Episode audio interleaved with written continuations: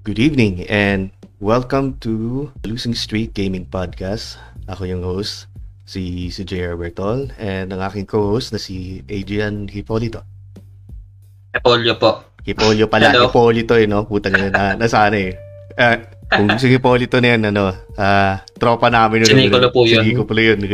Hipolio pala. Sorry, medyo nalilito ako sa ano na eh. Na, parat, parat, yung parating common na nangyayari sa ating mga magkaibigan na yun na, na pag-mix up yung mapilido niyo. Oo, tapos magkasunod po kami sa attendance. Ayun. Hi, And- hello, kumusta kayo lahat? Good evening guys. Good evening, good evening. Kumusta kayo sa lahat? And also, ah, marami palang salamat sa lahat sa mga na, ano, yung consult yung mga viewers natin sa sa mga streams namin na ayun nga, lalo yung ano, yung yung nag nag-stream tayo ng Tekken. Kasi Dami, Yes. dami nating ano nun eh, mga interaction sa post nun. Oo, maraming maraming salamat sa mga nanonood ng aming losing streak. Natatalo na ako nun eh, technically. Oo. ang lakas kasi yung ni, na. ang lakas si Paolo eh. Sobra. Shoutout nga pala sa'yo pare, nice games nung ano, nung time na yun. Sobra. Sayang nga lang di tayo nakakapaglaro Adrian, ano. Ano eh. Hindi pa, hindi pa. PSP pa lang sa PSP. Oo. Actually, ano, naglaro kami ng ano, ng Tekken 6 nung, nung time na yun. day before, uh, the day before. The day before that. Pero di Oo. namin naisipan na yung stream yun. Kung sayang lang ano eh, kung, kung pwede lang natin na stream yun eh. We found a way kung paano mag ano, ah magkita yung PSP emulator. Ah, kumbaga using Hamachi. Oo. Kaya nakakapag-online kami. ayun. Nakakapag-online game tayo. Oo, tsaka ano yun eh, uh, sumakit yung mga daliri namin nun sa Street Fighter. Oo nga po, tsaka nakakahula lang. eh. Pero, Oo. di, I mean, Ay, di, di naman talaga ako magaling sa Street Fighter, pero nakakatuwa kasi ano eh. ah, alam mo na, iba naman kasi talaga pagka rin naglalaro kayo online or rather, ano, may kasama kang ano, kaibigan na naglalaro lang kayo. Walang pikulan, Oo. ganun, Tapos ganun. yung huling, oo, yung last character ko pa si Dan, nang ulol lang ako. Yung mali, may iiksing Hadouken, gagi. Hadouken na 2 inches lang. Hadouken 2 inches. Putang, napaka ano eh. That ultimate troll lang ano eh. Ultimate troll lang te- ng Tekken tuloy, ng Street Fighter. Oo. Well, basically, ano, yun naman talaga yung role ni Dan. He's a joke character. Pero people who use Dan as their main are legends, man. Ako na nagsasabi Oo, sa'yo. lalo yung mga marunong mag- mag-troll lang talaga. Yung tipong, ayun Oo. nga. I, I can't name a few. Pero, ano, masyado, ano, parang siyang ano eh. Parang ka nanonood ng, ano ito? Parang pinapanood mo si equivalent kito sa ano kay iMusician sa Tekken na ano na na ginagamit yung Yoshimitsu na for ano for trolling Oo. sa sa, sa competition pa. Oo nga eh. Yun yung ano doon, yun yung challenge doon eh, how to troll ano, professional fighters. Buti mga si ano eh, si AK, yung pambato ng Pilipinas, putya na natutroll Oo. na lang ano eh. Natutroll yung, ano ba laban na nun, yung nandito sila sa Rev Major nun. Si... Sino ba kanalaban niya nun? Ah, I think gamit ni ano, I think gamit ni, lumaban sila ni ano eh, ni, ni, ni I Musician eh, gamit ni AK ano eh, si, si Shahin. Uh, Oo. ta, si I Musician of course, yung traditional ano na, si Yoshimitsu. Oo. Yeah, ganyan. Eh, si Yoshi is one of the most ano eh, unpredictable fighters or characters sa Tekken talaga. Ay, ay, ay. Anyway, hindi natin pag-uusapan halos yung Tekken again. Ano, pero Ah, wag muna, wag muna. Tekken, wag muna Tekken. Uh, we have a very special na, ano, na podcast today. Yung topic natin, of course, is the PS1. yeah. Um, but before we jump to that, of course, uh, kailan tayo huli nag-usap lang naman din. So, kamusta ka, pre? Ayun, eto, mas sumasaya lalo dahil may episode 3 na tayo. Segway. Episode 3 na nga, no? Oo, tsaka syempre ano yun, ah, ayun, um, unti-unting nakakatanggap na ng mga ano, mga magagandang balita sa buhay. Oo Ayun, eh. lalo ka na. Lalo ka na. Ako ba? Puta, puta yung, yung losing streak natin, hindi na nagiging losing streak eh, so far. Eh, It- It's becoming more of an irony, no? it's more of an irony na, irony right now. Pero it's all Oo. it's all because din sa mga listeners natin, sa, sa mga supporters natin eh, dito sa Kaya nagpapasalamat kami sa mga nakikinig sa amin, sa mga nag-share, sa mga nanonood ng streams, sa mga nagre-react, lahat yun. Oo, man. hindi nyo alam. I mean, if you ano, uh, the saying goes, we can't thank you guys enough sa Oo. sa support na talaga. Oo. Kung kung kakayanin ba namin mag door to door sa inyo magpasalamat, gagawin namin kaso nga lang dalawa lang paa namin. Tsaka may pandemic, Walang ah, gasolina. hindi pwede. Mamaya Oo. magkakawakan pa tayo nun eh. So, Oo, mayroon na. yun. sa akin naman, po yung good news. Alam mo na yung good news na yun. Ano, eh. Oo naman. um, sige, yung to good news na to. Ito lang yung ano eh, nasabihan ng eh, pero pero pwede ko naman siguro i-share din sa sa Yes. sa podcast na rin. So, Mm. ah kahapon there's a lot of series of good things na nangyari. Na ano, um yung una um ano tayo ito? Ah, nakatanggap kami ng mga free ng free game uh, with ano, yung sa Good Night with the developers Oo. of the Good Night team na Which was, ano, oo, na-stream din ni Jay kagabi. Oo, na- na-stream, yung na-stream ko kagabi yung Bullet Hell game na yun na sobrang Oo. na, na, na, nakakaloko to be ano. Tapos Panay malalaman-laman ko na ano, yung default yung default difficulty niya is hard mode. Kaya pala. Kaya ano nagulat ako natapos ko biglang hard mode pala yung ano, yung yung laro. Tapos meron pa palang hell mode. Oo. Oh hell no. Wag na, okay na ako sa hard. Well, pero ano, ah it was nice kasi ano eh. ah, yun nga yung sabi kasi ni Adrian sa akin, yung pinakita ko sa kanya yung ano, yung application form na kunin sana namin dito yung ano, yung yung yung game sana. Ah, parang ano, Oo. konting followers lang nga to, konting konting likes Oo. ano, parang hindi lang entertain. Magulat-gulat na Oo. lang tayo, nakatanggap tayo ng email na eh namigay sana ng ano, ng game. Oo, nabigyan kami ng game, Kaya- which is awesome.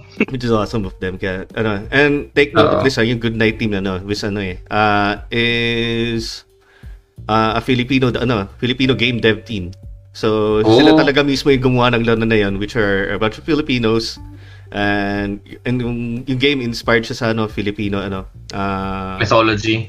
mythology na hinalong Dante's Inferno pa na concept with bullet, bullet hell mechanics so Nice. Um, I don't know if you can follow that, pero ayun na nga yan. Basta kung nanood kayo ng stream kagabi, magugulat kayo, may mga kalaban kayo ng mga tikbalang, uh, ano pa ba, kapre, yun yung ano, muskulotable. pero Oo. nakaloko talaga yung ano, yung game na yun. And also yung pangalawang good news din is yung, dahil kay sa, no, shoutout wala kayo no, kay, kay, kay Mr. Brian Binet, ah, kay, kay Mr. Brian Benitez. Mhm. Kasi um, out of his good heart, uh, ginagawa na kasi ano for for our group na nung sa kabila, uh, is, is the PlayStation Trophy Hunters Philippines. Uh, uh, mga iba sa kanila tumutulong para sumali sa mga parako ng PS5 ng ano ng kunari ng ng Data Blitz o kaya ng ano ng ng Toy Kingdom. So sumali siya doon eh, although meron na siyang PS5, he, sumali lang siya para just for the sake na kung kunwari manalo siya, pamimigay na lang niya yung slot niya. Nakataon nanalo siya, eh ako hindi.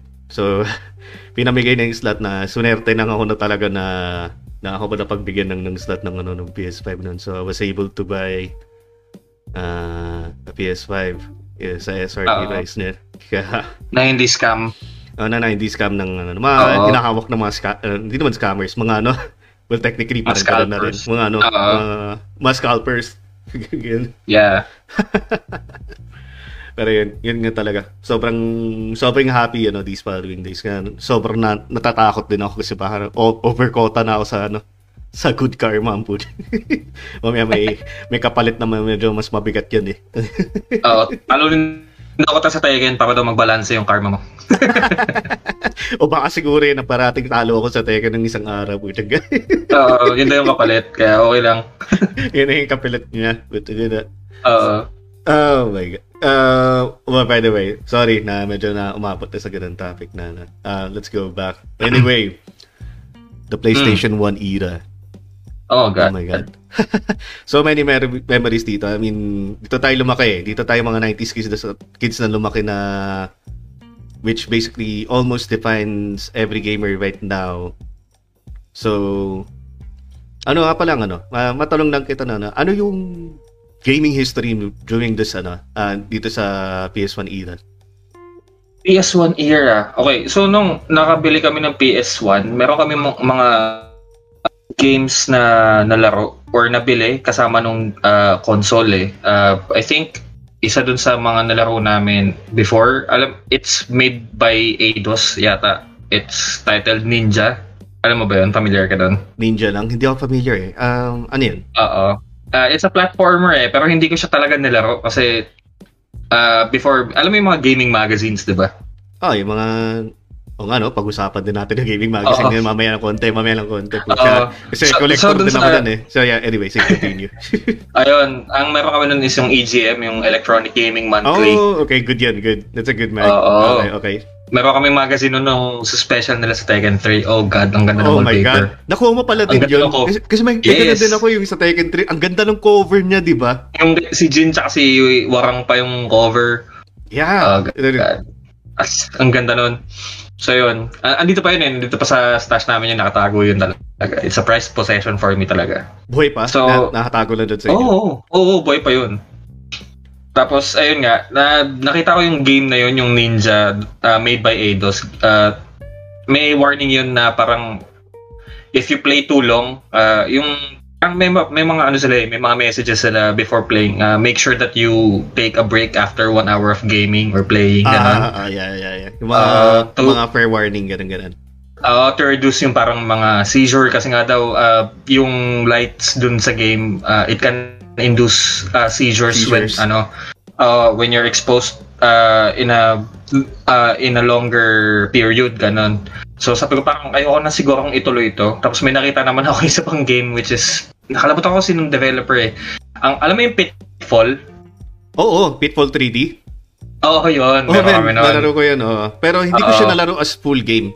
Nalaro ko siya as a demo, yung, yung mga kasama dun sa ano sa mga interactive disc ng ano ng ng PlayStation nun. Oo. Ayan. Y- ayun. So yun, yung yun yung nilaro ko nun, pero hindi ko yata siya natapos kasi nga I suck at platformers.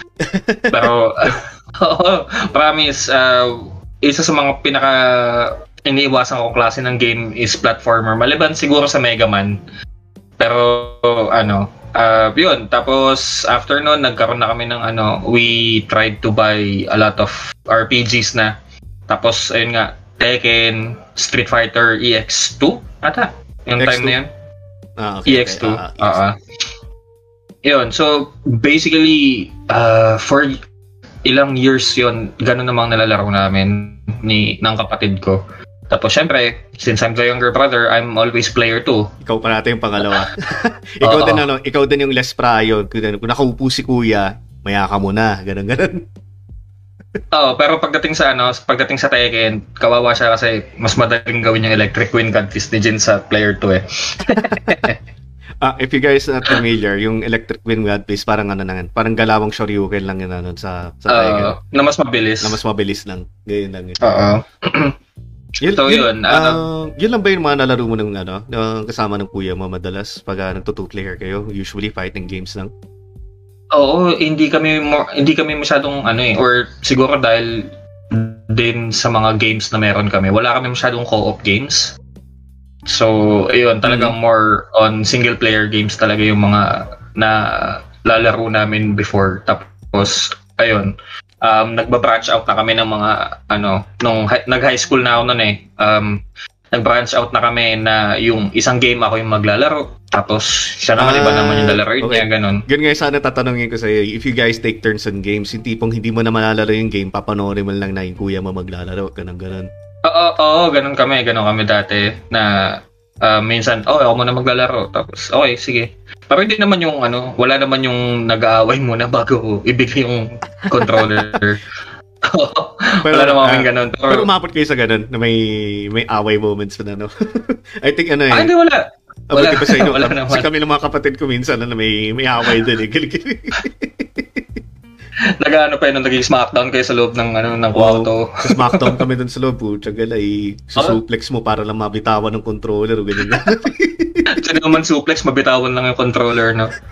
Tapos yun, ano, ah, yun, tapos, ano pa ba yung mga games na tuwan-tuwa kami? Um, ako kasi, I am a fan of Squaresoft, dati. Ah, sino bang hindi? I mean, Square, Oo naman, Squaresoft pa sila, di ba? Yung hindi pa Square Enix eh. Square Enix lang ata Oo. sila nung right after Inabsorb Kingdom. nila yung Enix. Hindi, I think right after Kingdom Hearts 1, di ba? Nung ano nun. Oh, I think. Oh, kasi Final Fantasy X was still under Squaresoft eh. Oh, di ba? tama, tama, tama. Ano, Oo. isa yun sa mga Yun ata yung unang Final Fantasy, if I'm not mistaken, sa PS2. Pero PS2 na yan eh. Oo, Hindi yun, yun PS1. talaga. Oo. Oo. Tsaka yung Final Fantasy 10 kasi na, medyo na-overshadow niya yung Final Fantasy 9 kasi parang Ah, yeah, that's true. No. Parang halos Oo. almost the same lang din yung pagka-release nila, di ba? I, I think, eh, if I'm not mistaken, One parang year lang, almost one one, year. year, di ba? Parang less than Oo. one year pa nga eh. I'm not sure. Uh, I think it's much uh, less than a year. Pero nung nirelease kasi ng Final Fantasy 9, bigla nang lumabas yung PS2.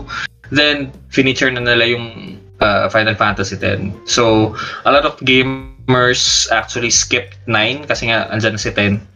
Yun. Oo nga. Eh, eh, yun nga. Ah, isa na ako Oo. dun, actually. Ganun. Oo, isa ka na dun eh.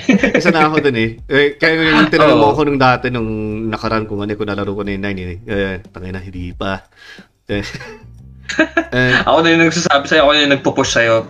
Yun lang yung isa sa mga games na gusto kong palaro sa'yo talaga, promise. Pero Yeah, if- babalikan ko na lang din yung pagka, ano, um, since Oo. ano eh, na medyo um, na-addict ako sa trophy system ng, ano, ng PS, Oo nga. ng PlayStation, yun, baka yun naanihin ko.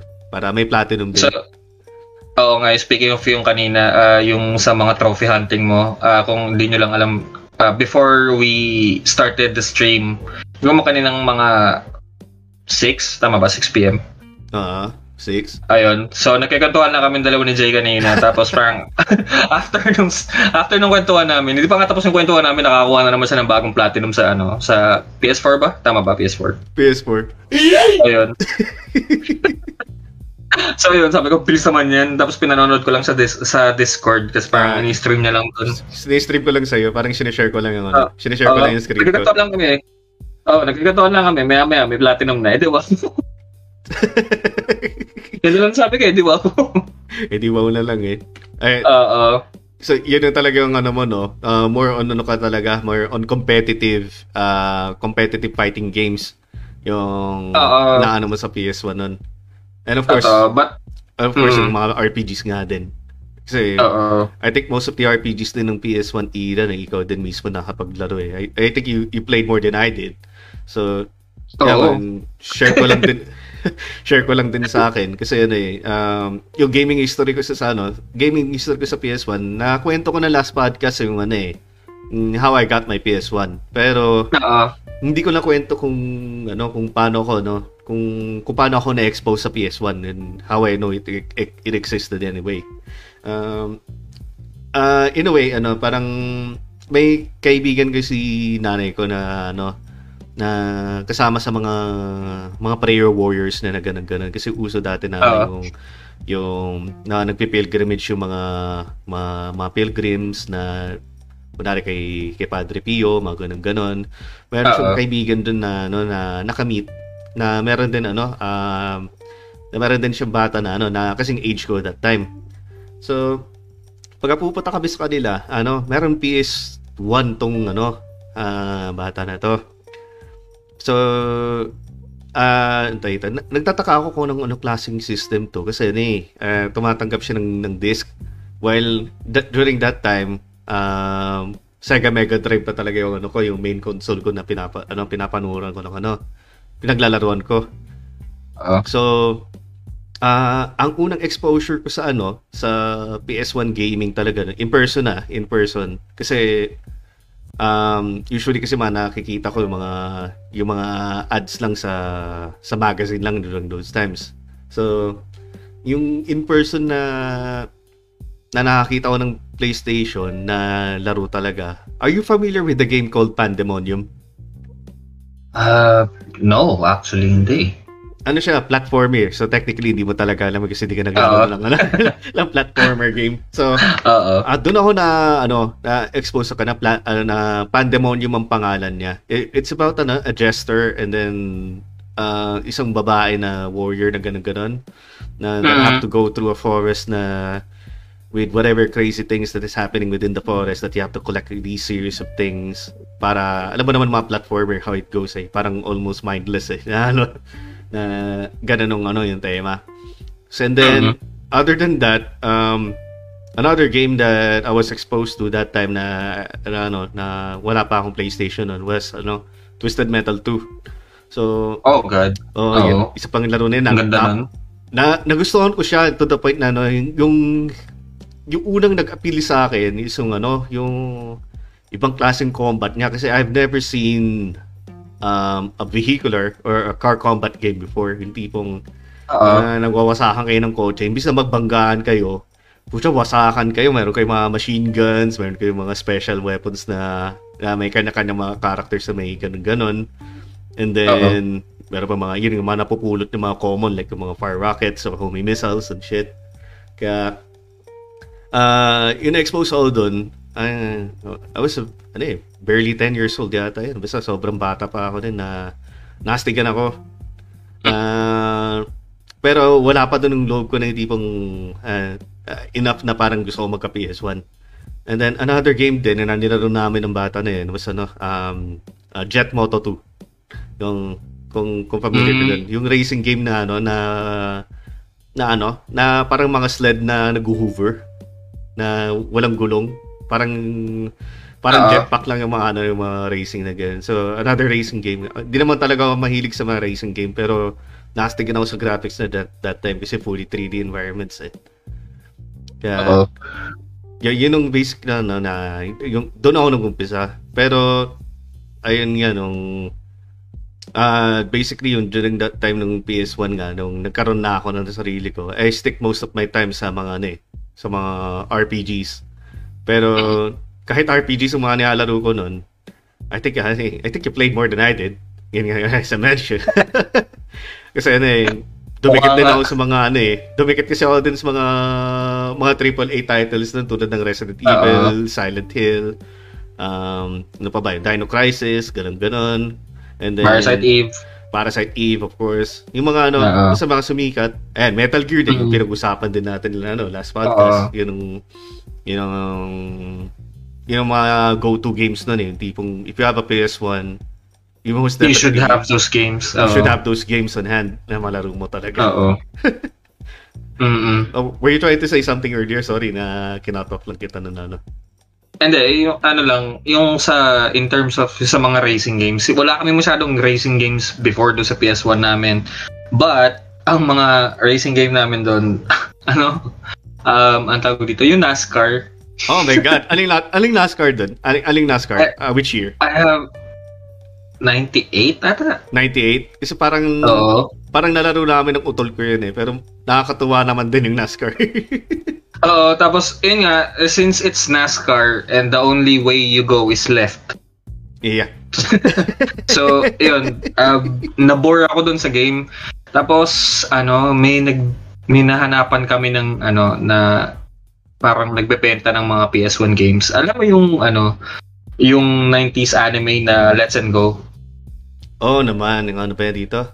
Yung Eternal Wings pa nga yung pangalan na dun sa ano. Oo, Sa- yung sa sa PS1 PS1, yung Eternal oo. Wings. Yun, yun ang racing game ko. That that's why ano, ah, nasanay ako dun sa holding the X to accelerate Oh, Yun, uh, man. before Oo. Bago pa nauso yung R2L2 na yung mga, mga shoulder buttons Oo. sa auxiliary. At saka yung ano. Oo. so, yun, yun yung racing game talaga na ang tagal, siguro ilang, ano ko yun, ilang beses ko tinapos yun just to complete or parang unlock lahat ng secret characters, yung mga secret na mga four-wheel drives, ganyan.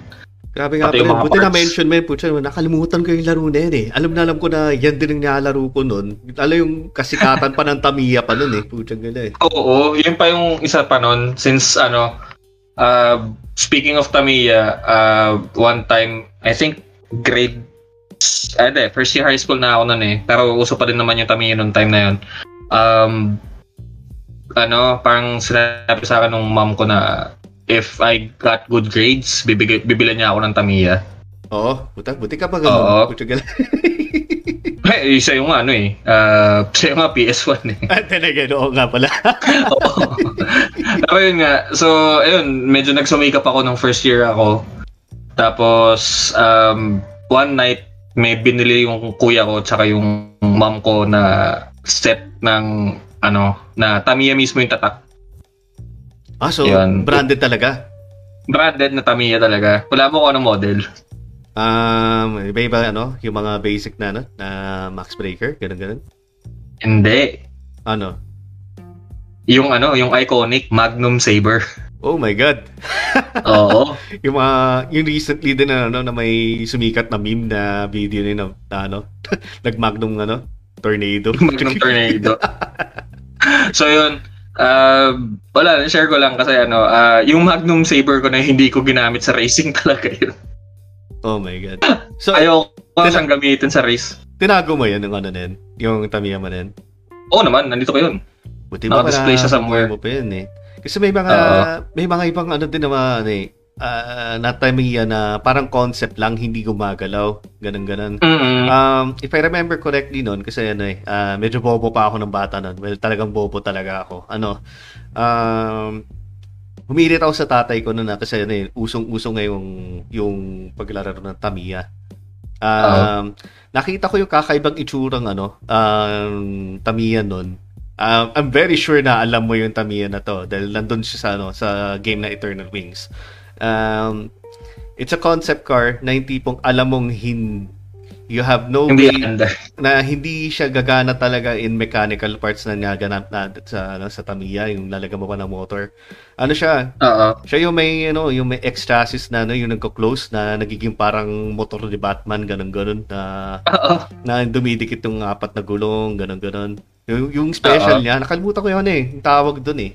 Yung basta yung parang ninja yung ninja din ng driver and shit eh. Sa, Vice Intruder. ba, basta parang gano'n, man. Ah, something like that. Kung Vice Intruder ba o something. Basta, Oo, nag, Vice Intruder yung name niya. ano, nag, nagulat ako na, ano, kung ba, Vice Intruder nga siguro. Kasi na, nalimutan ko na eh. So, Oo. nabili ko siya noon. Nabili namin. Naka-open yung Google ko, I'm I'm sure it's Vice Intruder. Vice Intruder.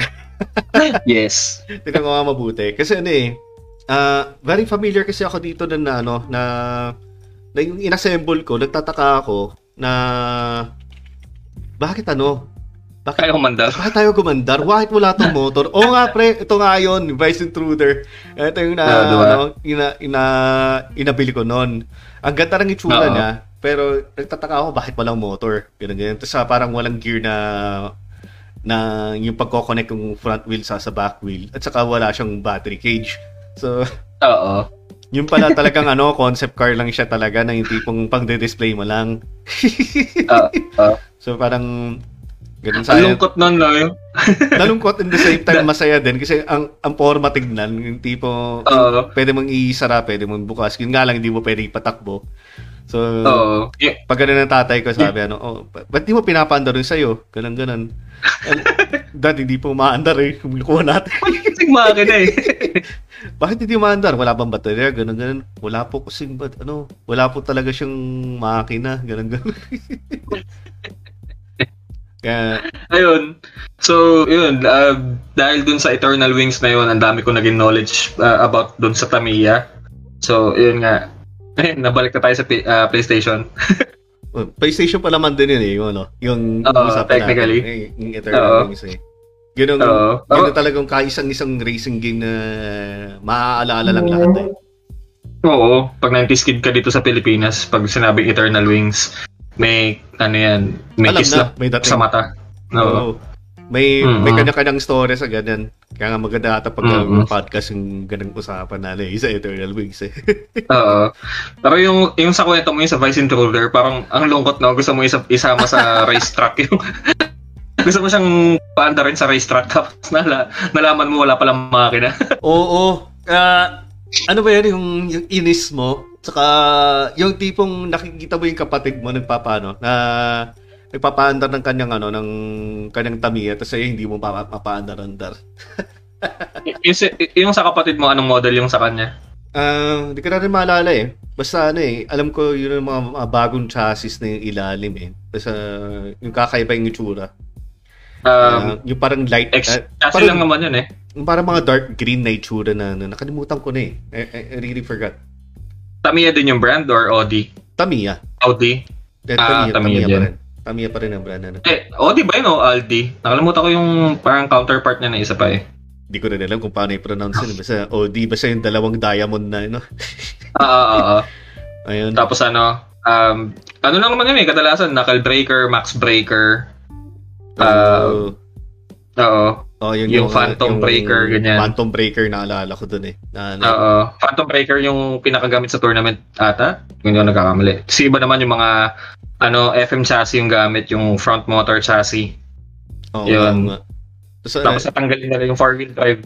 Ah, makalimutan ko ng ano bago ko makalimutan ko nga pala kasi nasa isip ko pa. Ay, ay, ikaw ba rin ba yung mga tipong bata no na naniniwala na ano kada nagre-rewind ka ng ng motor ano, nagsa-stuck kung ano, yung yung yung bilis niya. Kunwari, uy, nakailang rewind na ako. Na, sobrang bilis na to. Ganun ganun. Yung tipong ah para bang nilasabi mo na para dumagdag ng 30 horsepower dahil isang rewind na. Pero nakaka, nakaka-isang libong rewind na ako. Ganun ganun. Nabubilis na ng gusto. Oo. ako personally, hindi. Kasi ano, um, hindi naman sa hindi ako naniniwala about dun sa rewinding nung, mo, ah, nung motor or motor nila. But, eh, hindi na ako nagtsaga. Hindi ko na pinaghirapan ano yun. Ah, Ah. kasi mod, minamod mo na yung mismo ano na, hindi na hindi na stuck 'yun eh. Ah, ano ka Ah. ba nun? Um, stock player ka ba nun yung tipong ano, ah, lahat ng mga binalagay mong parts lang is ano, ah, sticking through the Tamiya brand or are you the type na yung tipong nangangalikot ka na talaga dun sa sa motor na tsaka yung battery para ma masulit ng gusto yung bilis ng ano ng motor mo. Oo, medyo ano ako nung bata ako eh. Hindi ako, hindi ko, hindi mo ako matatawag na mekaniko. Siguro, ano, siraniko. Sirani ko, paray sila. Oo. ano, ayusin ko, pero lalong masisira, ganun. But, yun, uh, siguro, ano, bumibili ako ng hindi Tamiya yung brand na accessories para dun sa mga four-wheel drive. Pero Ah. ano, yung, oo, pero yung Magnum Saber ko, wala akong ginalaw dun kahit ano. Ah, stuck na talaga. Kutsa, Stuck umabot pa tayo sa talaga siya. usapan ng ganito eh, no? Nakabot pa sa ganun. Sorry, sorry. Oo. Pero, gusto, Kasi okay lang. gusto ko rin din gusto sana pag-usapan din ano eh. Since na-open up mo na rin din yung, ano, yung genre of racing. Um, and then, nasabi ko rin din na mahilig ka rin sa ano, sa fighting at saka yung ano, uh, RPG Mhm. games. Um, ano, let's move on to this. Um, para sa'yo, uh, share ko rin din sa'yo after na, ano, na mabigay mo yung sagot mo. Um. Ah, ano yung preferred mong genre? As in, kung nga rin, ano, ah, kung may mapipili ka isa o kaya dalawa na na preferred mong laruin, go-to mo. Kunwari, nasa stress ka na sa ano, sa Buhay. sa buhay, which everyday naman. Puta. Oo. um, ano yung go-to game or go, go-to genre? And then, ano yung specific game na yun? Hmm. Okay, uh, syempre yung isa given na yan, uh, JRPG. Tapos yung isa ko, um, si, si, ano, I'll go with fighting games na lang din.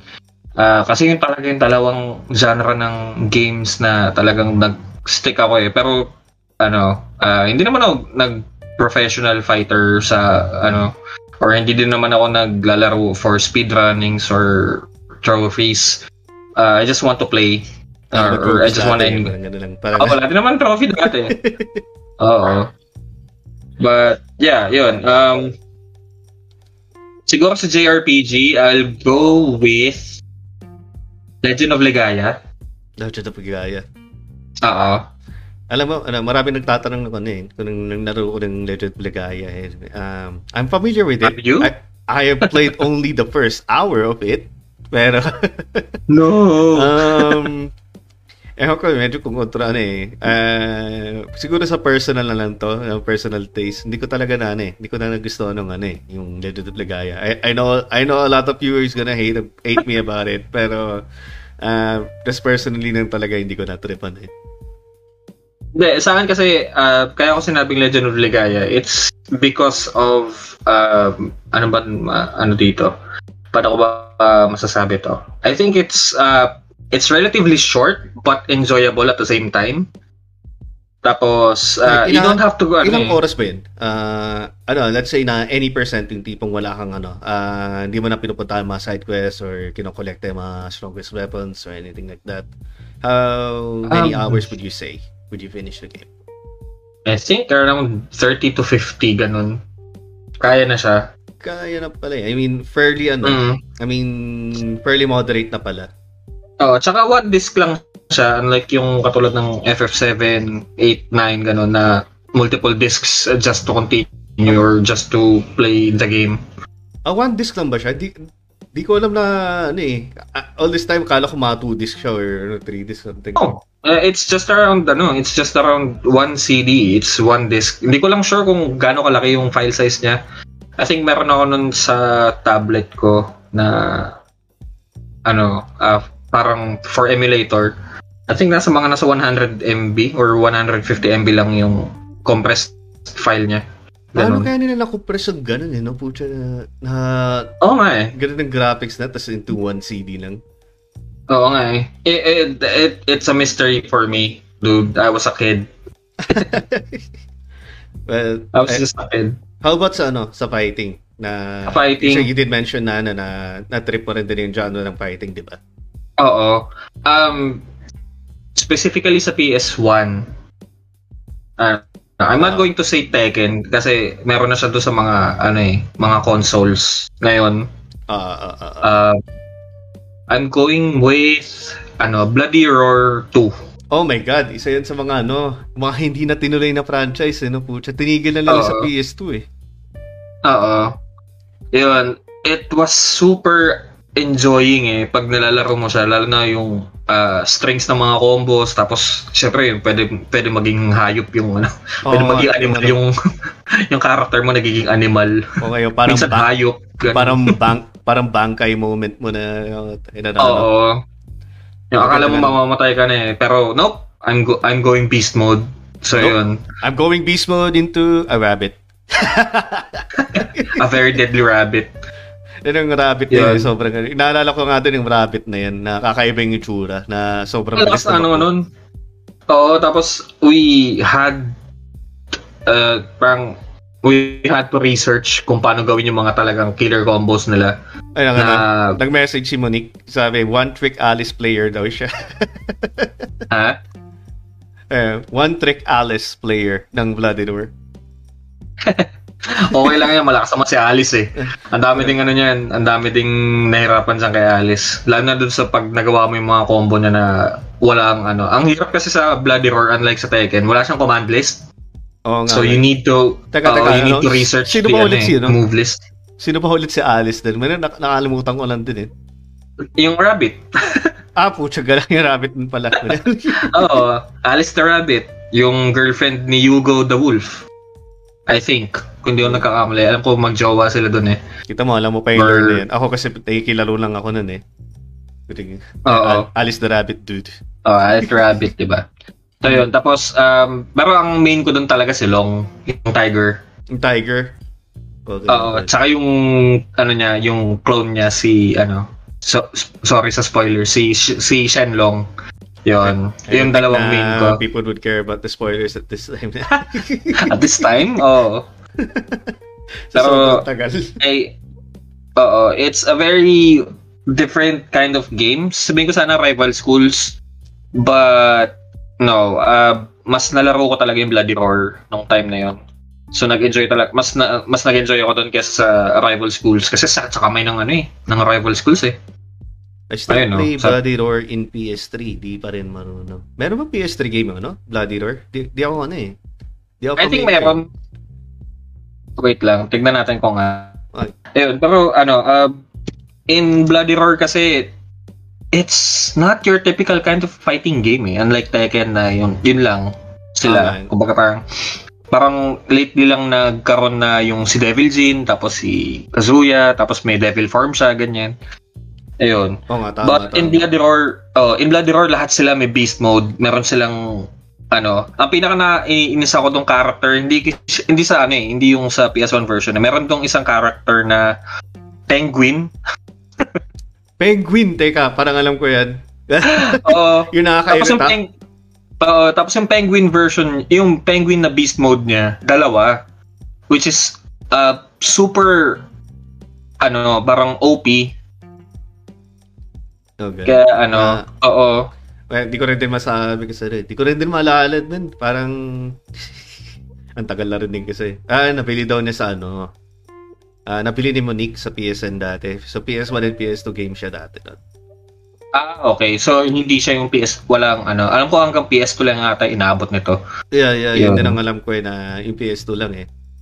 Oo. Na Kaya, sobrang, ano, sobrang, ano tayo ito? Um, imbalance yung game sa, ano, sa PS2. Oo, sobra. Doon na ako nawalan ng ano, ng gun laruin yung Bloody Roar. Oo. Kasi, nung Sobrang sa imbalance. PS2, Oo, PS2 lumabas Tekken 4 tsaka Tekken 5 eh. Sino ba yung ano? Sino ba yung babae dun sa ano sa PS2 na Bloody Roar? Yung ano, yung yung kulay pula yung buhok, kulay pula at ang damit, ganun ganun. Nakal sa nakalimutan ko eh. Siya yung ano eh. Teka lang. Siya yung napakamadaya na ano eh. Yung meron siyang meron siyang charge move na unblockable ba yun or sobrang ano? Sobrang Oo, plus sa frame Bloody sa Roar. ano? Sobrang Oo, plus sa frame sa Bloody... block. Oo, it, uh, siya yung sa, parang nasa cover ng Bloody Roar 4. No? Oo, Teka, ganun na. natin. Oo. I- I- I'm not really sure kung ano, kung kung sino yun. Pero ano eh, isa siya sa mga imbalance characters dun sa laro eh. Na Oo. na yun nga yun, nagpawalang gana na ako dun sa franchise. And after that, ano eh, ayun nga, I mean, sayang din kasi yung Bloody Door 2 eh. Ano, Oo. yung parang na-perfect nila dun yung ano eh, yung, yung, kung ano mang ginawa ng una, um, in-improve nila sa 2. Tinuloy lang. Oo, tinuloy lang talaga nila eh. Which is super, ano, uh, actually, ano eh, hindi ko nalaro yung 2, ay yung 1, sorry. But, Ah, yun eh, ang ganda eh.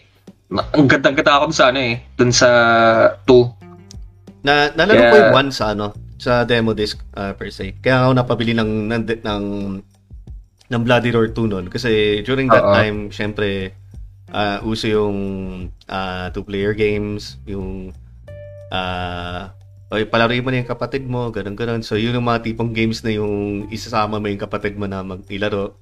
Ganun ganun. Mhm. Tapos, ah ano pa ba mga games na, ano, yung mga Twisted Metal, ano, crap, ganun, ganun. Ayun. Ayun, uh, Hmm. ayun, speaking of, yung kanina yung minention mong babae na character, ang pangalan niya si Nagi. Nagi. Oo. Nagi din. Basta ano, kung masa-search mo siya sa ano, sa, ano, kung paano siya imbalance sa YouTube, ah, search mo mamaya siguro after ng podcast ng ganun. Makikita mo kung, ano, kung bakit siya, ano, ah, ano, bakit ko masabi na sobrang, ano, imbalance yung laro. Para pag Tekken 4 na yung tipong karamihan ng mga top players gumagamit ng, ano, ng Jin. Oo. Eh, yun nga. Eh, dahil nga dun sa ano, dun sa mga nagkaroon ng mga character imbalances sa mga sequels ng Bloody Roar, uh, hindi ko na siya na-enjoy. Because there's a character dun na literal na dragon. Meron?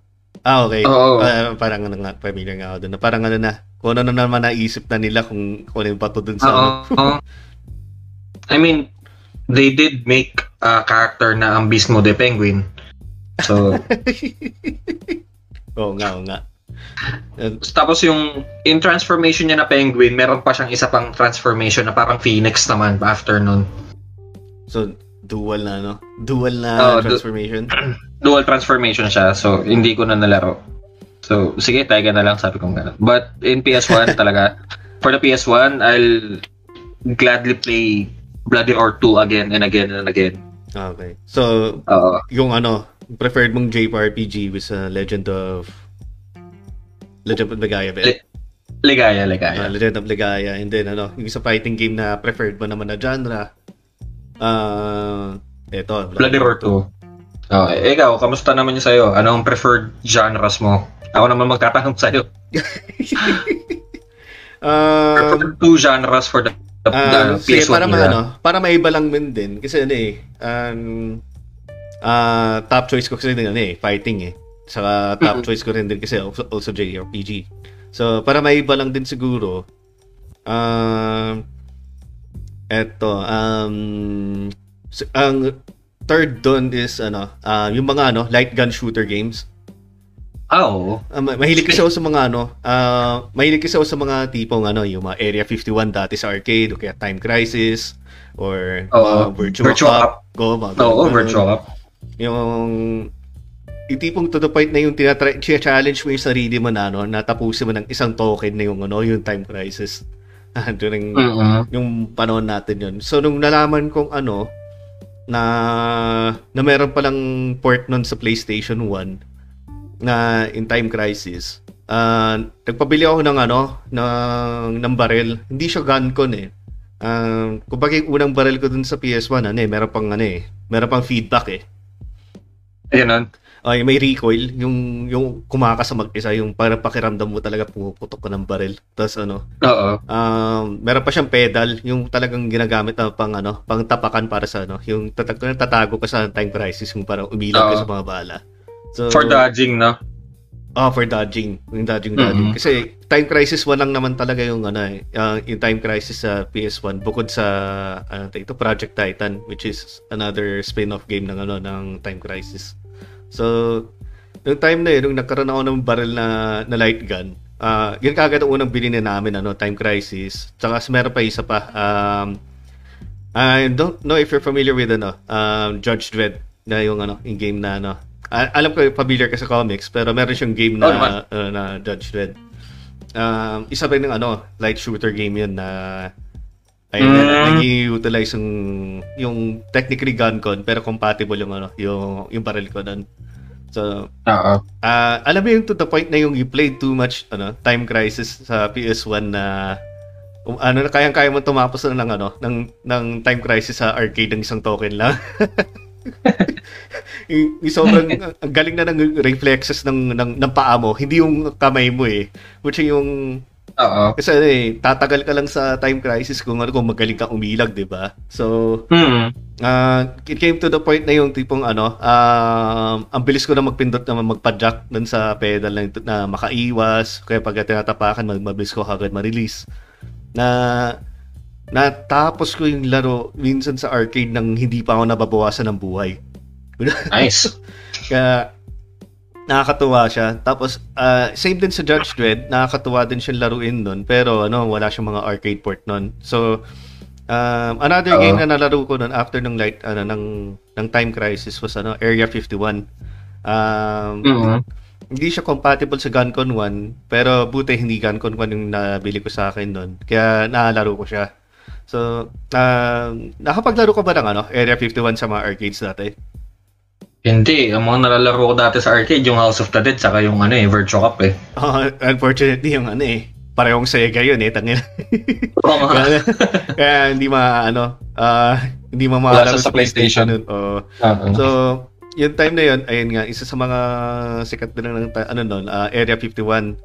So, it's about, ano, uh, papasok ko dun sa facility ng Area 50, uh, na, ano, na puro mga aliens na yung mga, mga kalaban. Laban. O, uh, na may encounter mo. And then, may mga palitaw-litaw doon na mga ano mga SWAT team ba yun? Ano basta yung yung counter ano yung countermeasures doon sa mga aliens na yon on screen. Yung tipong pag binarin mo sila mabawasan ka pa ng health ganun ganun.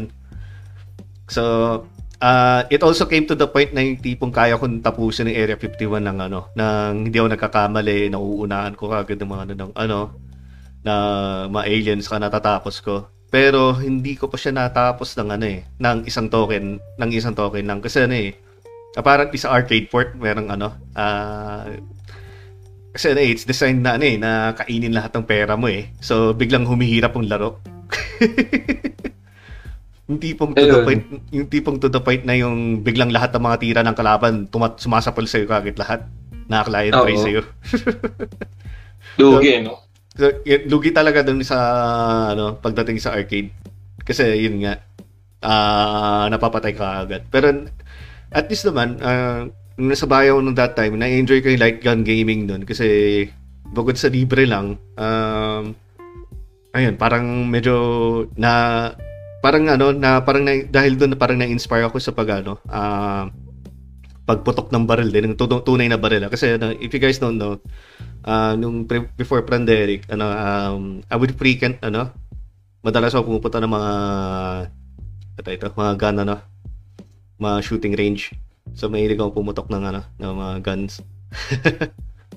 isa kang mahilig, uh, isa kang lalaking mahilig magpaputok. Oo, ganun na nga. ng baril, ng baril. ng baril, ng baril. Oo. Oo, oo.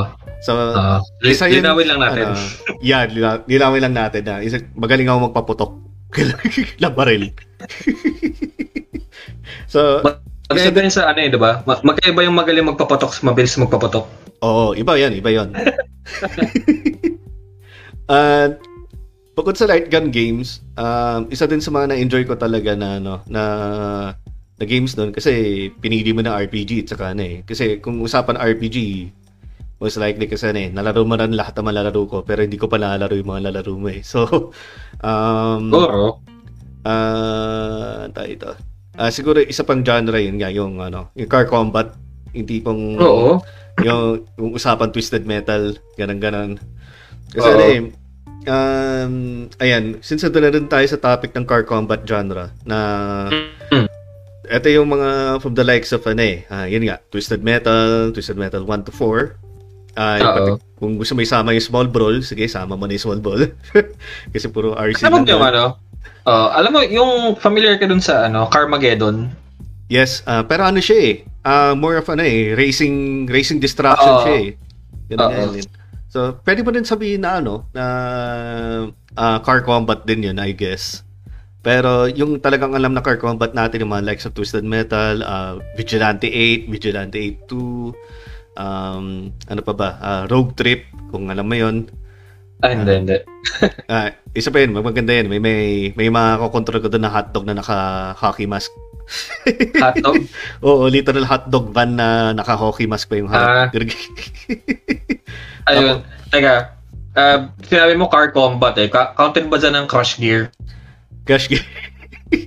Alam ko Ah, meron dun sa PS1 eh. Ah, nakakasakay ka pa sa loob ng Crash Gear. Well, well, it's still a car. Pero, Sa bagay. oh, sa bagay. May, meron ba oo. May, may Crash Gear ba sa PS1? Kasi alam ko may ano eh. Alam ko merong alam ko merong Beyblade sa PS1 eh. Yun ang alam ko. Oo. Crush Gear, meron siya ah, only in Japan nga lang. Ah, It's, ano, kahit naman ah, din it's Eternal called- Wings, 'di ba? Technically Japanese game din oh, yun. eh. Jap- Japan din yun eh. I think Oo. pati Beyblade. Ay, hindi, Beyblade yata nagkaroon ng English eh.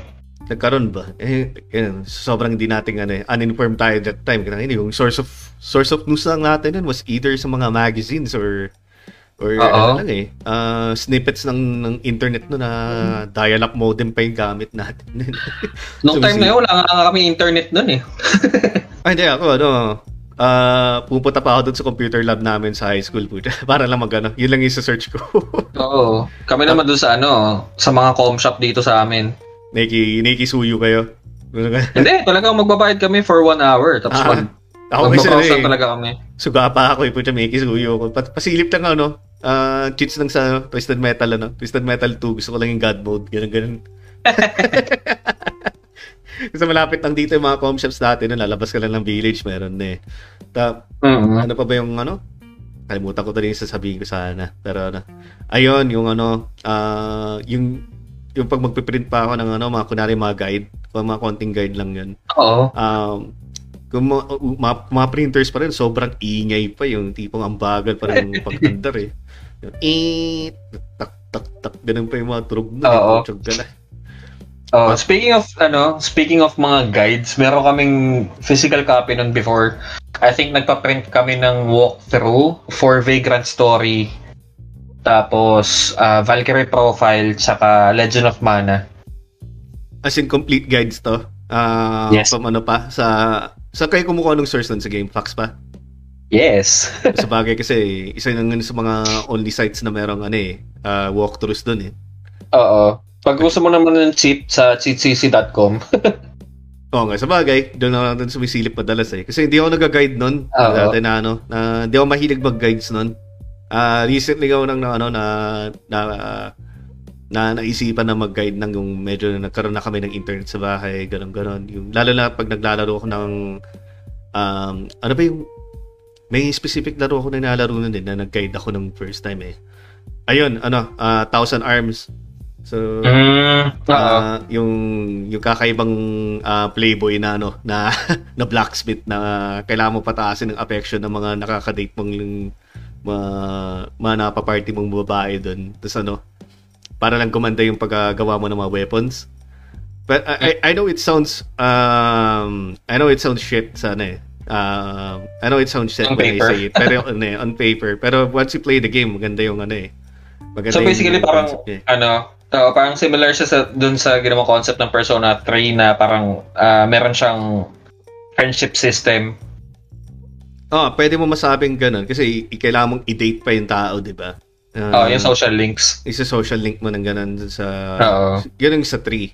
Ah, Mm. iba pa sa iba pa sa 4, iba pa sa 5 eh. So um eh, how can I put this? Basta yung, ano, yung Thousand Arms kasi is a dating simulator na you have to gain the affections of the girls. So, so the stronger the affection that you have with the girl, um, the stronger the weapons you will have. Or the the stronger the weapon that you can can make. Kasi since ikaw blacksmith Mhm. ka doon.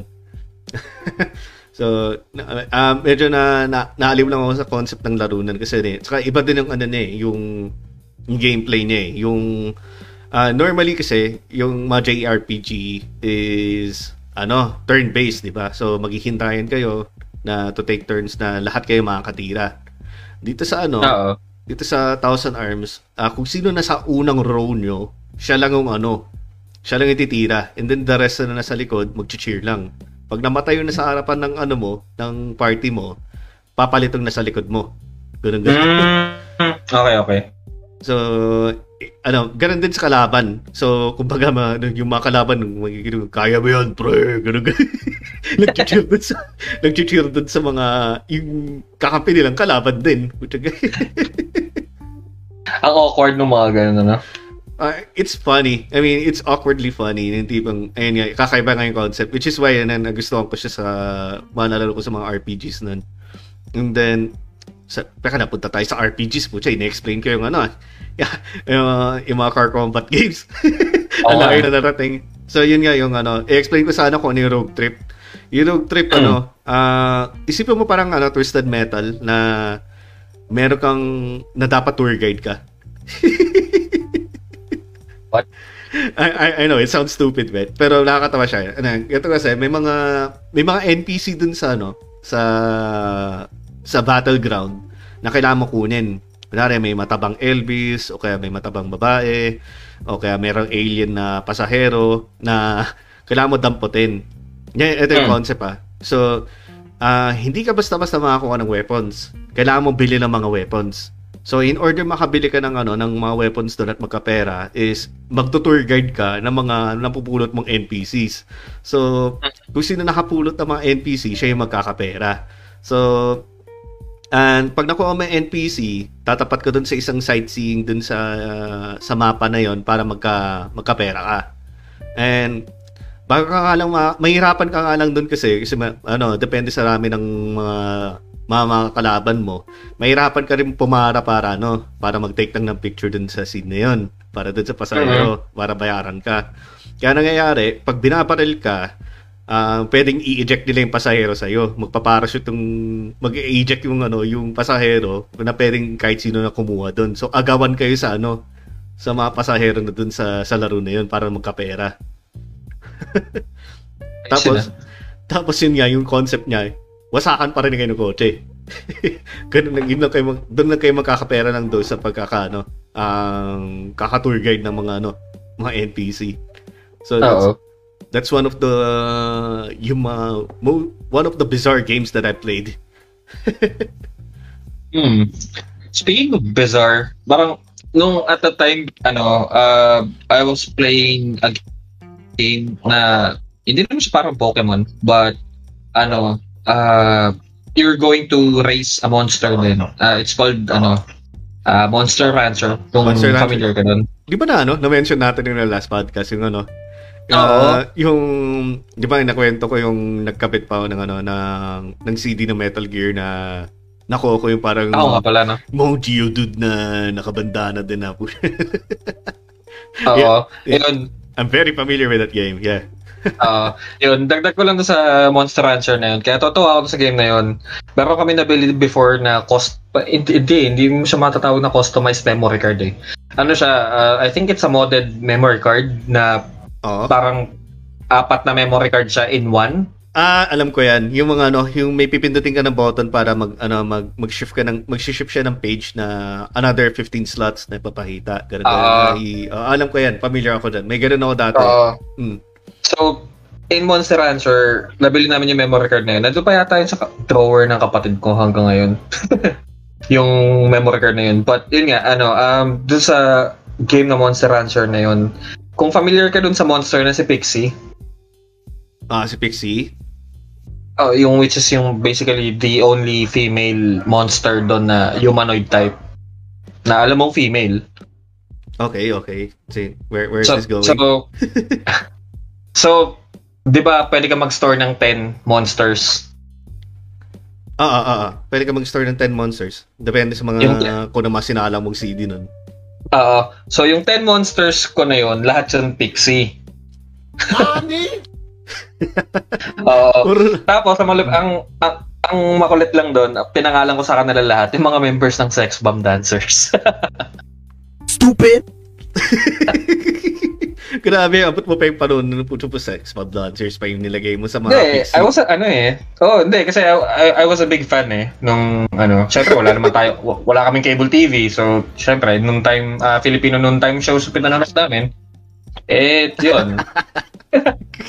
Pero pa yata kami nung FHM nung, ano, nung sa sex bomb eh. Pero yun nga, ah, Ah, wala. parang Inisente lahat ako ng dyan, boy. Inisente ako dyan. Utot mo. Stupid! Oo. Tapos yun nga, dyan. parang uh, kumbaga parang may isa kaming slot doon na puro si ah, puro sex bomb dancers. puro pixie. Mga puro pixie lang yung nandun sa save slot na yon. Tapos meron din kami yung ah, mga halo-halo na, mga tiger, mga golems, mga dragons, phoenix, ganon. Yun, yun yung ano namin. May, may ano yun eh, may, kung meron kang original copy ng CD ng Tenchu 1, Ah, wait. Ah, ang, uh, Ah, tapos pag nilagay mo siya dun sa ano, dun sa sa, sa ah, CD na, yung mga magsasamon ka. Oo, ng yung pang sa, ah, ah, pag magsasamon ka, pag ginamit mo yung CD ng Tenchu 1, may lalabas na special monster which is yung Ninja Kato. Ay, hindi ko alam yan. Oo. Basta kung ano ng mga sinasalang-salang ko na CD na yun. eh. Basta yung, apparently yung mga ano lang na most memorable lang sa akin sa Metal Gear tsaka sa Spice Girls. Eh. Yun yung, yun yung mga naalala ko ng mga, mga, kung ano, mga monsters na lumabas. I think meron din yung sa ano yun eh, sa Matrix yata yung na VCD before. Um, pag sinalang mo siya sa Monster Rancher, tapos pag nagsamon ka, ang lalabas yata Phoenix or something. Phoenix. Ayun, hindi ko alam. Speaking of VCDs nga pala yan. Yung PS1 mo ba nun, ano, ah, nakabili ka pa ba ng, ano, ng, ng pang-convert na napampa, nakakabasa ka ng mga VCD nun? O, ano pa yung model mo nun? Slim yata yung model mo, di ba? So, hindi yata Oh. pwede. Check mo sa'yo, nandyan yung PS1 ko, di ba? Ah, hindi ko man natin, ano, Tagal ko lang di Yung slim yan, yung slim yan. Yung drawer na yun eh. Basta nandun lang. Oo, slim yan, PS1 slim. Slim. Kasi sa akin nun, ano, ah patong sa akin nun. Tapos, may nabibili kang ano eh, ah, attachment sa likod nun, yung pambasa ng ano ng mga VCD. Eh talaga. Uh, so yung ano nun, yung mangyayari, pagka nag-ano ka, ah pag na-touch mo nun, eh, para na rin nanonood ka ng DVD, ano, pero instead of DVD, VCD. Oo. Oo. Kaya, Ang yung- nagagawa ko, ah, oh, sige, sige, Kaya- sorry. Eh, sorry. Kaya yung ano, yung my only way of ano, of uh, panonood ng mga movies in that time was ano, using the PlayStation for ano, for watching movies. Mm. Yung sa amin kasi may VCD player talaga kami. Separate. Ah, kaya yung may separate. Well, technically kami Oo. meron naman din. Nabili lang namin yung na, yung nasa PS1 noon kasi um ayun nga kasi para ano lang para makanood din kami dun sa ano, sa PlayStation. Oo. Ayun. Alam ko lang na pwede namin patug- magawa doon sa PS1 is yung magpatugtog lang ng mga MP3 na songs. Ganon. Ay, Kasi oo, ginagawa ko eh. Pwede ba MP3 doon? Kasi alam ko ano eh, ah, alam ko pwede lang ano, ma-audio CD. Ay, mga ganon. Ano, um, ang, may ginagawa kami doon eh. So, kunwari, maglalaro kami ng Tekken. Ah. Ang gagawin ko, hindi hindi ko siya ilo-load. Ah, yung parang, hindi ko i-on yung PlayStation to load Tekken mismo. So, parang ang mangyayari, um, Pag sa sounds mo lang, sound trip mo lang. Oo. Kasi yung Tekken meron siyang soundtrack doon na kasama doon sa CD niya. Ah, pwede ba yun? So, iloload, iloload mo yung ano, kunwari, kasi may option doon na pwede mo piliin memory card o kaya CD player, di ba? So, Ah. uh, pag walang laman ng ano, yung yung PlayStation mo. So, hindi ko, Oo. hindi ako pala, ah, hindi ko pala na nasubukan yung ganun, eh, no? yung napapasok mo yung CD player para yun magpa-play siya. Oo. Na, So, minsan ginagawa din namin yun. Oo. Pwede pala yun. Marami pa akong mga Diba? hindi alam sa PlayStation. Oh, nabatrip ka ako nun eh kasi nung time na yun, akala ko yung mga kanta sa Tony Hawk Pro Skater ano, ah, MP3 file, hindi pala. Ay, pucha. Isa pa yan. Buti na bring up mo yung Tony Hawk's Pro Skater. Oo. Yeah. Diyan ng... If you, if you don't know guys pala, ano, um, me and Adrian, we used to we used to be in a band together. We we, we were not really that good. Pero we share we share the same passion pagdating sa ano, sa genre ng music tulad ng ayun nga, mostly punk eh. Mostly punk Oh. ang ang inaano namin nun. And it it's all thanks sa ano, sa Tony Hawk's Pro Skater, lalo na sa Tony Hawk's Pro. Skater 2. I mean, Oo. hindi ka ewan ko lang kung ano, ah, hindi ka magiging rockista kung hindi ka na-convert ng ano eh, ng ng Tony Hawk's Pro Skater. eh. Kasi ano eh, putya yung mga tugtugan ba naman ng Papa Roach doon, tapos ano, Rage Against the Machine, ah, ah, Close But No Cigar, ah, Less Than Jake, ganun ganon. Oo. Ang dami mga gandang ano, soundtrack doon talaga eh. I mean, also, uh, the game itself, yung ano, Tony Hawk's Pro Skater. Kaya nga nagkaroon ng maraming sequel Mhm. nun, di ba? Na up to the point na Oo. umabot pa hanggang yung recently yung remaster nila sa PS4, which is yung, Oo. ah, ano ba yun? Tony Hawk's Pro Skater 1 and 2 lang yun, di ba? HD remake. Teka. Um, Minanatili oo, pa nila yung mga soundtrack dun eh. Dinagdagan pa nila eh. oo, which is ano, parang it's a blessing eh. Kaso nga lang, hindi ko pa nasusubukan. I think meron yun sa PC. Oo, alam ko meron yun sa PC. Uh, check ko later. Uh, tatry ko siyang laruin. But Ah. yeah, ayun. Med, oo, kasi ano eh, preoccupied ako ngayon sa ano eh, sa Final Fantasy 12 ko. Ah, oo nga pala, no? You did mention nga pala na meron ka na nga pala nilalaro na Final Fantasy 12. Oo. Tsaka yung XCOM ko hanggang ngayon di pa rin tapos kasi nga, enjoy ko siya. And hindi mo naman natin tinatapos yun ng gusto eh. And everything, you're more, you're more enjoying your entire squad eh, ng mga pinaggagawa mo eh. Minsan ba ano eh, minsan bubuksan ko lang yung XCOM just to customize the characters tapos save tapos quit. Ayun pa rin, uh, anyway, yun nga yung, yung, gusto ko rin pag-usapan, yung introduction mo nun, since na, na, na-bring up natin yung ano, yung, yung ano, yung Tony Hawk's Pro Skater. Um, Yun ba yung unang introduction mo sa skateboarding? Na Oo. nalaro? Yung Tony Hawk's Pro Skater? Sa akin kasi iba eh. Hindi hindi Tony Hawk's Pro Skater yung nauna sa akin yung nalaman ko ah na gusto ko yung skateboarding eh. It's Hmm. rather ano ah the game called Skater lang. Skater.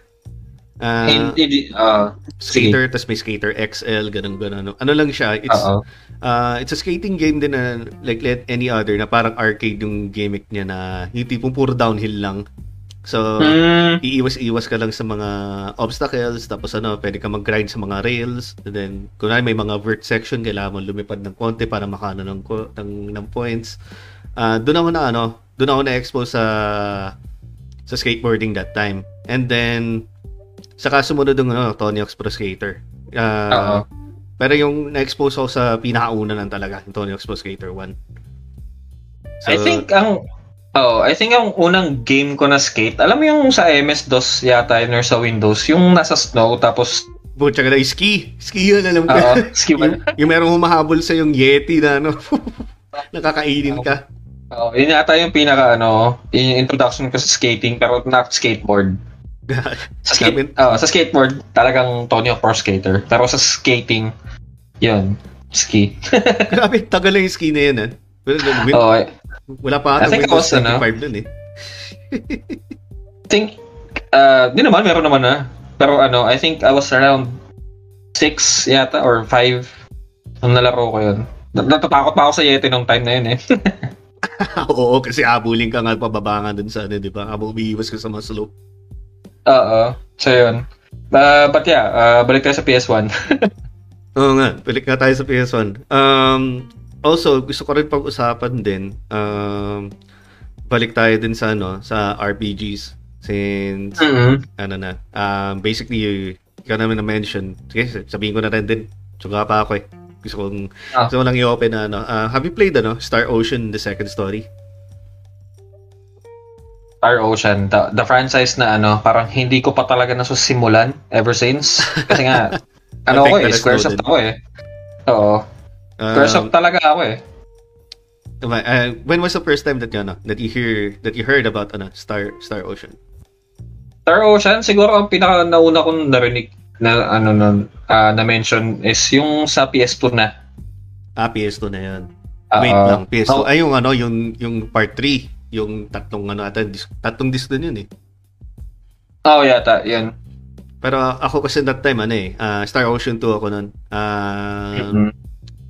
If I remember, I wa- I was grade 6 that time eh. Uh, yung, basta yun, yung pagkakuha ko pala ng PlayStation, yung, yung pagka-convert na na pwede na ma- maglaro ng pirated. Kasi, ano, Oo. yun sa mga RPG na mga nalaro ko nun. Pero naganda na ako sa kanya kasi that time. Kasi, um, ah doon din ako sa mga unang games na na-expose ako na yung yung yung art style niya is ano ah, anime like Oo. So, ah naganda din ako sa story dahil ano, um, dalawa yung pwede mo rin gamitin na characters doon, si si Rina at saka si uh, Roddick yata, no? Basta nakal- kalimutan ko na yung pangalan niya.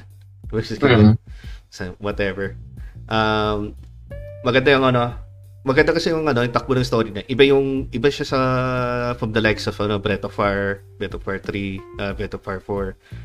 Iba pang story yung, bet, ah, yung uh, Masukuden series, ganun ganon.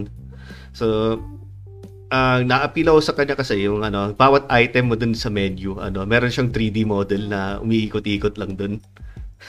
Oo. So, during that time, ano, medyo na mind blown ako kasi nun kasi ano, eh, walang ibang laro na nakakapagawa ng ganun uh, sa Star Ocean. Mm. Ayun lang. And then also isa pa ano, yung isa sa mga obscure games na na hindi malaro ng ano, na na hindi basta-basta nakalaro ng iba, yung ano, ah, yung hindi natin na pronounce ng correctly na ever since, yung Eargate. Eargate. Eargate. Oo. Yan, yung basta yung unang pronunciation pa yung Ether Jace pa nga, eh. Ether Jace. Pero Eargate ano pala eh? siya. Eargate. Oo. Eargate pala. Ang ang pronunciation ko nung dati nung nakita ko yun is er guys. Yun Ear, lang. oh, isa pa, ear guys, Parang okay, how- ether guys, ganun yun. it's spelled, di ba?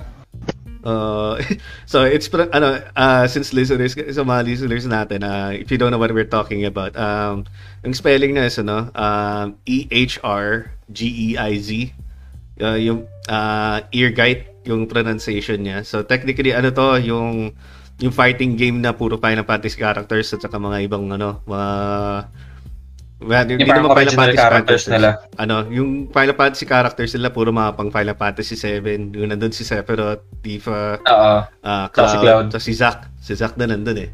Ano ba si Zack? Oh, nandun si Zack. Ah, pero wala si Aerith, wala dun si Barret, ganun ganun. Silang apat lang. Oo. Patay na si Eric doon eh. Oo. yan, na-mislead ako nun eh. Na, na, na, na, Oo. na-mislead ako kasi kala ko ano, um, ano ito, kala ko continuation ng Final Fantasy 7. Kasi hence nga may mga Ah. characters ng Final Fantasy 7. Oo. Eh, pero aside of the ano with the fighting game niya na okay, okay naman din. Mm. Ay, thanks uh, uh, Michelle for sharing this stream. Eh, anyway, yun nga na no. Na instead na instead na yung fighting game na nagustuhan ko nung gusto doon, yung nagustuhan ko yung dungeon crawler na na game. Uh, ah, Hmm. di ba, pwede ka mamili doon ng ano, ah, either mga mini games or yung ano, yung fighting game mismo or yung ano, or yung yung parang RPG aspect na na dungeon crawler. Yun, yun- Oo. isa yun sa mga ano ah, yung pinupuntahan ko talaga na nilalaro ko. Ah, yung dungeon crawler na aspect niya. Ah, ikaw ba nalaro mo ba yun? Yung Eargate? Eargate? Eargate? Eargate? Kasi yun. Siguro ano lang, pahapyaw-hapyaw lang sa mga palaruan lang ng PS1 dati. Pero wala kasi akong kopya nun eh. Wala akong CD nung game na yun dati. Hindi ko siya nakuha. Kasi nga, ano, ah siguro yung mga time na yun, eh siguro kaya hindi ko din nalaro yung Star Ocean, saka yung ah, Lunar yata. Ah, Oo, kaya, ah, kasi ano eh, um, ang nilalaro ko naman ng Tales of uh, Eternia or well, uh, nung at the time Tales of Destiny 2. 'Yon. Doon ako nawili nung time na 'yon. I see, I Oo. see. Ganun, ganun. But yung sa Urgite, Parang nakukulangan ako sa letter. Oo, Um, um, nakukulangan ano? ko naman sa letter, parang ear, ear guide lang na ganun, ganun nila. Ah, Uh, ear G's. Let's just say it, uh, dito pa rin, ear, ear. Ganyan. Ah, ah, uh, about that game, siguro saglit lang kasi nga ano, ah, I think nakahiram ako ng CD nun before pero nasoli ko din kasi nga hindi ko masyado malaro kasi hindi ko magana yung game. ah, ah, ganun. Ah, so, so wait. Oo. So, yung bago ka nagkaroon ng sariling PS1 nun, ano ano ka pa, ah, pasilip-silip ko pa sa mga, ah, ano din, sa mga computeran na tatawag natin na yung parang PlayStationan, ganun-ganun. Ah, actually hindi hindi lang pa silip-silip, talaga naglaro naglalaro kami sa mga ganun ni Kuya dati pa. Tapos may yun nga yung sa Joy School of Hope. Shoutout kay Kuya Joy. Na-explain mo sa kanila ko yung J School of Hope. Eh, Joy, Joy School of Hope. Uh, basically yung Joy School of Hope it's uh, ano uh, it's uh, it's a house basically doon nakatira si Kuya Joy tapos uh, siya yung may-ari nung uh, mga consoles na pinapa-rent niya for for kids or people to play uh, PlayStation or PlayStation 1 or PS2 games at the time tapos minsan uh, umabot pa sa point na nagkaroon siya ng Xbox 360 pero yun nga uh, it's uh, it's a little place where we gather to play a lot of games. Ayun. Oo nga. So, yun yung basically a happy place nyo. Happy place in Ah. mode. It, it was our ano, eh, ayun, is uh, sinabi nga namin it was our little outer heaven or haven, sorry. Outer haven. Outer Uh, Metal ah. Gear. so yun. Yun. Doon doon ako sa ah, mas madami ako nalaro doon kasi nga lang PS2 era na yun eh. Pero sa PS1 talaga um madami din talaga ako nalaro. Ayun. Sa PSP Siguro- era. Ah, by the way, speaking of that, guys, abangan na rin ng podcast namin. Hopefully tomorrow, no? Oo. Na pag-uusapan namin naman PSP. So, for now, ano, PS, PS1 naman, ganun, ganun. Oo. PS1, PSP. Oo. Lahat ng PS. Lahat pa dadaanan natin. Sige, explain ko na naman din yung ano eh. explain ko naman yung PS3 era naman at saka PS2. Ganun, ganun. Oo. Wala akong masyadong ano eh. Eh, Hindi ko na pagdaanan yung PS3 and PS4. Lalo na yung PS5. Ah. Kasi by by the time, PC na yung nilalaro ko nun eh. But yeah, uh, yun. Nandito pa naman ako nun. Magtatanong-tanong na lang ako sa'yo. Oo, oh, okay, marami ako share din sa ano, sa bukod naman. sa'yo, sa audience natin ng ano ng ganun. Oo. How about ano pala? Ah, since we mentioned na mga mga obscure games na nilalaro natin na, dati. How about yung mga mainstream games? Ah, kasi share ko lang din sa akin. I mean, ah, kung hindi nyo pa alam ano eh, um, mahilig talaga ako mag ano, mag speedrun ng mga games, especially yung mga ano um, yung mga games na tulad ng mga Dino, Dino Crisis o kaya ah, Silent Hill or Resident Evil. Pero more more specifically yan natu- natutok ako sa pag ano eh, pag speedrun ng ano, Resident Evil 2. Na ah, to the point na yung nag- nagko-compete pa ako ano, ah, ang sa mga ano, mga leaderboards natin pa. Pero na yun, medyo rusty na ako eh. So, hanggang ano na lang, hanggang katuwaan stream na lang, katuwaan laro na ginagawa ko sa sa Resident Evil 2. Di ba nga, ano, nag- nag-share din ako ng ano, ang tao dito. Nung gameplay ko ng ano nun, ng mod ni Kendos ano, Kendos mod na yun. Oo. Doon sa ano ko nun, sa ang tao dito. Sa sa wall ko. Sayang nga lang hindi ko na na-share doon sa page natin. Eh. Wala ka na siya na Okay. sinunik ko. So, petition to remake Dino Crisis. Tama. Ano, dapat talaga i-remake nila yung Dino Crisis kasi I, I, I know dude, na hindi mo pa naalala yung Dino Crisis, am I right? Pero, oh, pero familiar ako doon sa game.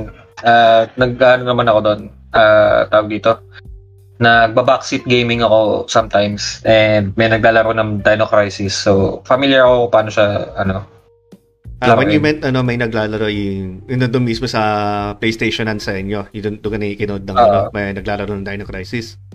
Oh, habang may nalalaro kong tuta or pusa ni Kuya Joy, may mga alaga kasi yun na hayop. So, one time, ayun, may mga naglalaro doon, nakikinood ako. Oh, pero sana nga no, sana gawan nga ng ano, ma makinig yung Capcom no, saka gawan nila na ng remake yung ano, yung Dino Knowing Capcom, Knowing Knowing Cap- Capcom. Oh, masyadong ano eh. They, they, ano eh, they cater, nakikinig naman sila sa mga fan requests eh. I mean, tinuwa, ginawa nga nilang pag-remake sa Resident Evil 2 at saka yung 3, di ba? Although yung 3 Mhm. medyo, um, so-so. Oo. Na- Hindi ko nagustuhan yung 3, pero yung 2 talaga Medyo solid. ano. Oo nga eh. Kahit ako naman eh, parang yung nakita ko yung RE3 remake, parang napaka-lukewarm nung ano, nung pagkakagawa. So, eh, hindi ko na nalaro. Tinapos ko na lang yung 2 ulit. Oo nga, same. Tapos ano nga eh, mga kaibigan ko nga, mga, ito ng mga friends ko sa ano, ah ito nga, I'm talking about the PS1 ano, ah, PS1 era pa. Oo. kasi talagang compare mo sa Resident Evil 3 sa Resident Evil 2. no, Mas na-prefer ko yung Resident Evil 2 for some reason. Kasi parang hindi ko Mm. nagustuhan yung mechanics ng 3. For, Ay, ganun. ano eh, oh, hindi ko talaga na na hindi ko talaga na-appreciate eh. Ewan ko, that was just me. Ah, Resident Evil 2 kasi naging ano ko talaga eh. First love ko talaga pagdating sa survival horror. Mm. Ayun. Uh, from Monique, sabi niya, uh, Dino Crisis is educational. Mas sumikat lang talaga yung Resident Evil, kaya ayun na priority nila. Ah, oo. Tama. Oo, oo, tama naman. Oo, tama nga yan. Uh, yung Di- Dino Crisis naman din kasi, uh, antay ito. Ang nagustuhan ko sa kanya, hindi siya pre-render backgrounds eh. Completely 3D pati environment eh. Oo nga. Oo. Yun lang, oo, yun din yung napansin sa Dino Crisis nung time na yun. Oh, yun ang unang mapapansin mo pag nilaro mo yung Dino Crisis. Kaya, uh, if you imagine your, our kid selves, uh, sobrang impressive graphics nun na uh, you don't have to look at, ano yun nga, mga pre-rendered na alam mong, alam mong ano, ata ito, yung parang angat ka sa screen. Yung tipong, alam mo yung mga pandadaya nila sa PS1, yung tipong, alam mong hindi parte ng background tapos ano, alam mong pwede mo makuha yung item na yun. Oo, totoo. Ayun. Ano, uh, since yun nga, uh, na-mention yung remake, uh, siguro pag ako papipiliin ng remake sa PlayStation era, siguro ang pipiliin ko, one, one of it would be siguro Vagrant Story. Vagrant Tsaka Final. Fantasy Tactics na din siguro. Oo. Ah, magandang idea yan ah, kung anong, kung anong i-remake sa PS1 era nga, no? So, yun nga, Oo. Vagrant Story. Ako, ano, Vagrant Story and Final Fantasy Tactics. Oh, pampaluwag loob. At least you can Oo. get Regina's outfit for Jill in Resident Evil 3. Oh, sa bagay. Oo, pwede nga. Pero, Oo. yun nga, like I said, di ako naglaro na ng Resident Evil 3 ng ano, halos eh. ano talaga ako eh. alin Like, Resident ano, Evil 2 sa- ako eh. Ah, Sa yun? ayun. Sa, sa OG yun. Sa, ano, ah, nakala ko doon sa remake eh. Oh, and speaking of ano, mga outfits na 'yun, yun nga, yung sa remake naman ng ng Resident Evil 2, pwede mo malaro doon yung ano, yung outfit ni Elsa Walker, yung talagang original concept ni Claire Redfield dapat sana. Ah, Oo, talaga. Kasi ano, ah, meron kasing two versions ng Resident Evil 2. Yung isa yung unreleased, yung ah, Ah, yung meron ka sa PC? Oo, yung ano, yung Resident Evil 1.5. Yun talaga Oo. ano, wala pa halos nakalaro. Ah, i- hindi pa si Claire Redfield yung bida doon kundi si Elsa ano, Elsa Walker pa. Ah, wait, nag Oo. Final Fantasy Tactics is so addicting. Three times ko na ulit ata na ulit-ulit yun. Different emulators. Oo. Um, if, uh, speaking of Final Fantasy Tactics, uh, siguro, ano, uh, avoid the PSP version. Siguro kasi, ano yun eh, ang lag masyado. Parang ang daming slowdowns pagdating sa mga, ano, pag nagkakas ka ng magic. Really? And, Um, and, oh, Ganyan ba yun? Um, ah, I mean, it doesn't have to matter kasi alam naman natin na, ano, na jailbreak yung mga PSP natin. Yun, ano. Um, would it matter ba kung ISO yung file mo or CSO? O talagang I think- talaga siya?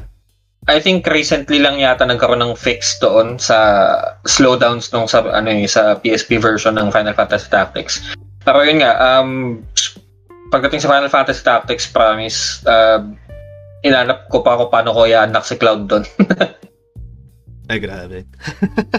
kasi, di, Oo, ano eh, andun si Cloud Stripe eh. as for me naman, nalaro ko naman din, ano eh, both ano eh, PS1 at saka PS, PSP versions nun. Pero not to, ano, not to completion. Kumbaga parang I got Mm. bored out the way. Oo, ako talaga todo grind ako doon, promise. Ah, Tapos ano, Maganda rin kasi yung concept niya, di ba? Yun isa yata yun isa sa mga founding fathers na ng ano eh, ng nasinubukan ng tactics ano, ng, oh, ng tactics game yun na tinatawag. Ano? O ano, strategy, siya eh? ano? SRPG, mga strategy RPGs. Uh, ano siya, eh, basically it's a turn-based tactics uh, strategy game. Uh, do- yung parang, alam ko yun yung parang official genre niya. Yun. Um, ang gumawa kasi ng ano ng Final Fantasy Tactics is yung mga makers na gumawa na makers na gumawa. Yung mga Makers makers ng. Tactics oh, yung mga gumawa ng Tactics Ogre. So parang uh, in-incorporate nila dun yung tactics style ng Tactics Ogre. Tapos from then on out, uh, yun nga, nagkaroon na ng Final Fantasy Tactics. Tapos, yun nga, special, ano lang, trivia lang. Yung Final Fantasy Tactics, uh, yung Vagrant Story, Final Fantasy 12, ewan ko lang kung madadagdagan pa ng iba. Saka yung iba pang Final Fantasy Tactics na games, uh, they all revolve in one universe, which is yung Ivalice. Oh, So, Oo. Kaya gustong gusto ko magkaroon ng remake yung Vagrant Story. para Uh, tsaka matulungan yung na, Final ano, Fantasy Para Tactics. makita mo yung connection nilang dalawa. Oo. It's funny you mentioned that though, yung yung magkaisang universe kasi we talked about something din about Final Fantasy 7 and also how it's related to Final Fantasy 10. Oo. 'Di ba yung yung dahil if uh, sorry hindi na PS1 to. Uh, if you guys played the ano, the remake version of Final Fantasy 7, maraming subtle hints dun na na pinaparelate na yung yung universe ng ng Final Fantasy 7 sa Final Fantasy 10 ay magkapareho. They're Ah. they're in the same universe. It might be a different earth or it might be a different world. Pero there's evidence na parang may ano dumipat yung mga residents from ano from uh, from resident from resident to late from ano from, from Final Fantasy 7 to ano to the world of ano Final Fantasy 10. Oo. So, if you play the game na, uh, I think very much ano, mga PC gamers makakapaglaro na sila. Na-announce na rin din kasi yung, ano, eh, yung remake na darating Yes. sa PC, di ba? so, big Malapit advantage na. yun sa'yo, pre. Malaking advantage sa'yo. Oo. Malaki advantage sa akin yan. Makalalaro ko na din ng FF7. Pero yun nga, ah, bago ko laro yung FF7, sana labas muna na gumawa sila ng remake ng kahit anong ano, Final Fantasy Tactics. Ayoko ng mobile game kasi gacha siya. Oo nga. I think every much, ano every much. I think pretty Oo. much na ano na halos na mga lumalabas na mga mobile game din, puro mga may pagkagacha eh. Uh, so- and knowing me, per, ah, kung kilala nyo ako personally, I suck at RNG.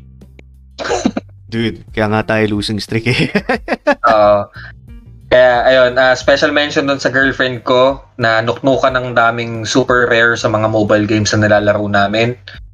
Ah, minsan siya na yung pinapadraw ko ng ano, ah, ng mga nilalaro ko sa phone. just to have the chance ah, or just to feel na nagkaroon ako ng lucky draw kasi silang dalawa ni Kuya ang tataas ng ano nila eh, ng rate. RNG, RNG luck nila. Oo.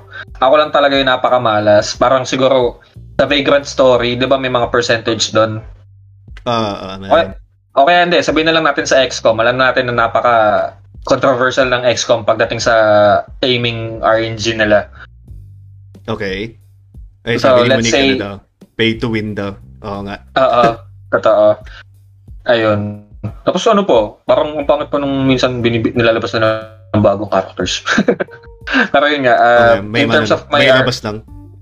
Oo, in terms of my RNG, let's say uh, in XCOM, uh, point blank ka na dun sa kalaban mo, magkatabi na kayo, tapos ang aiming mo ay 100%.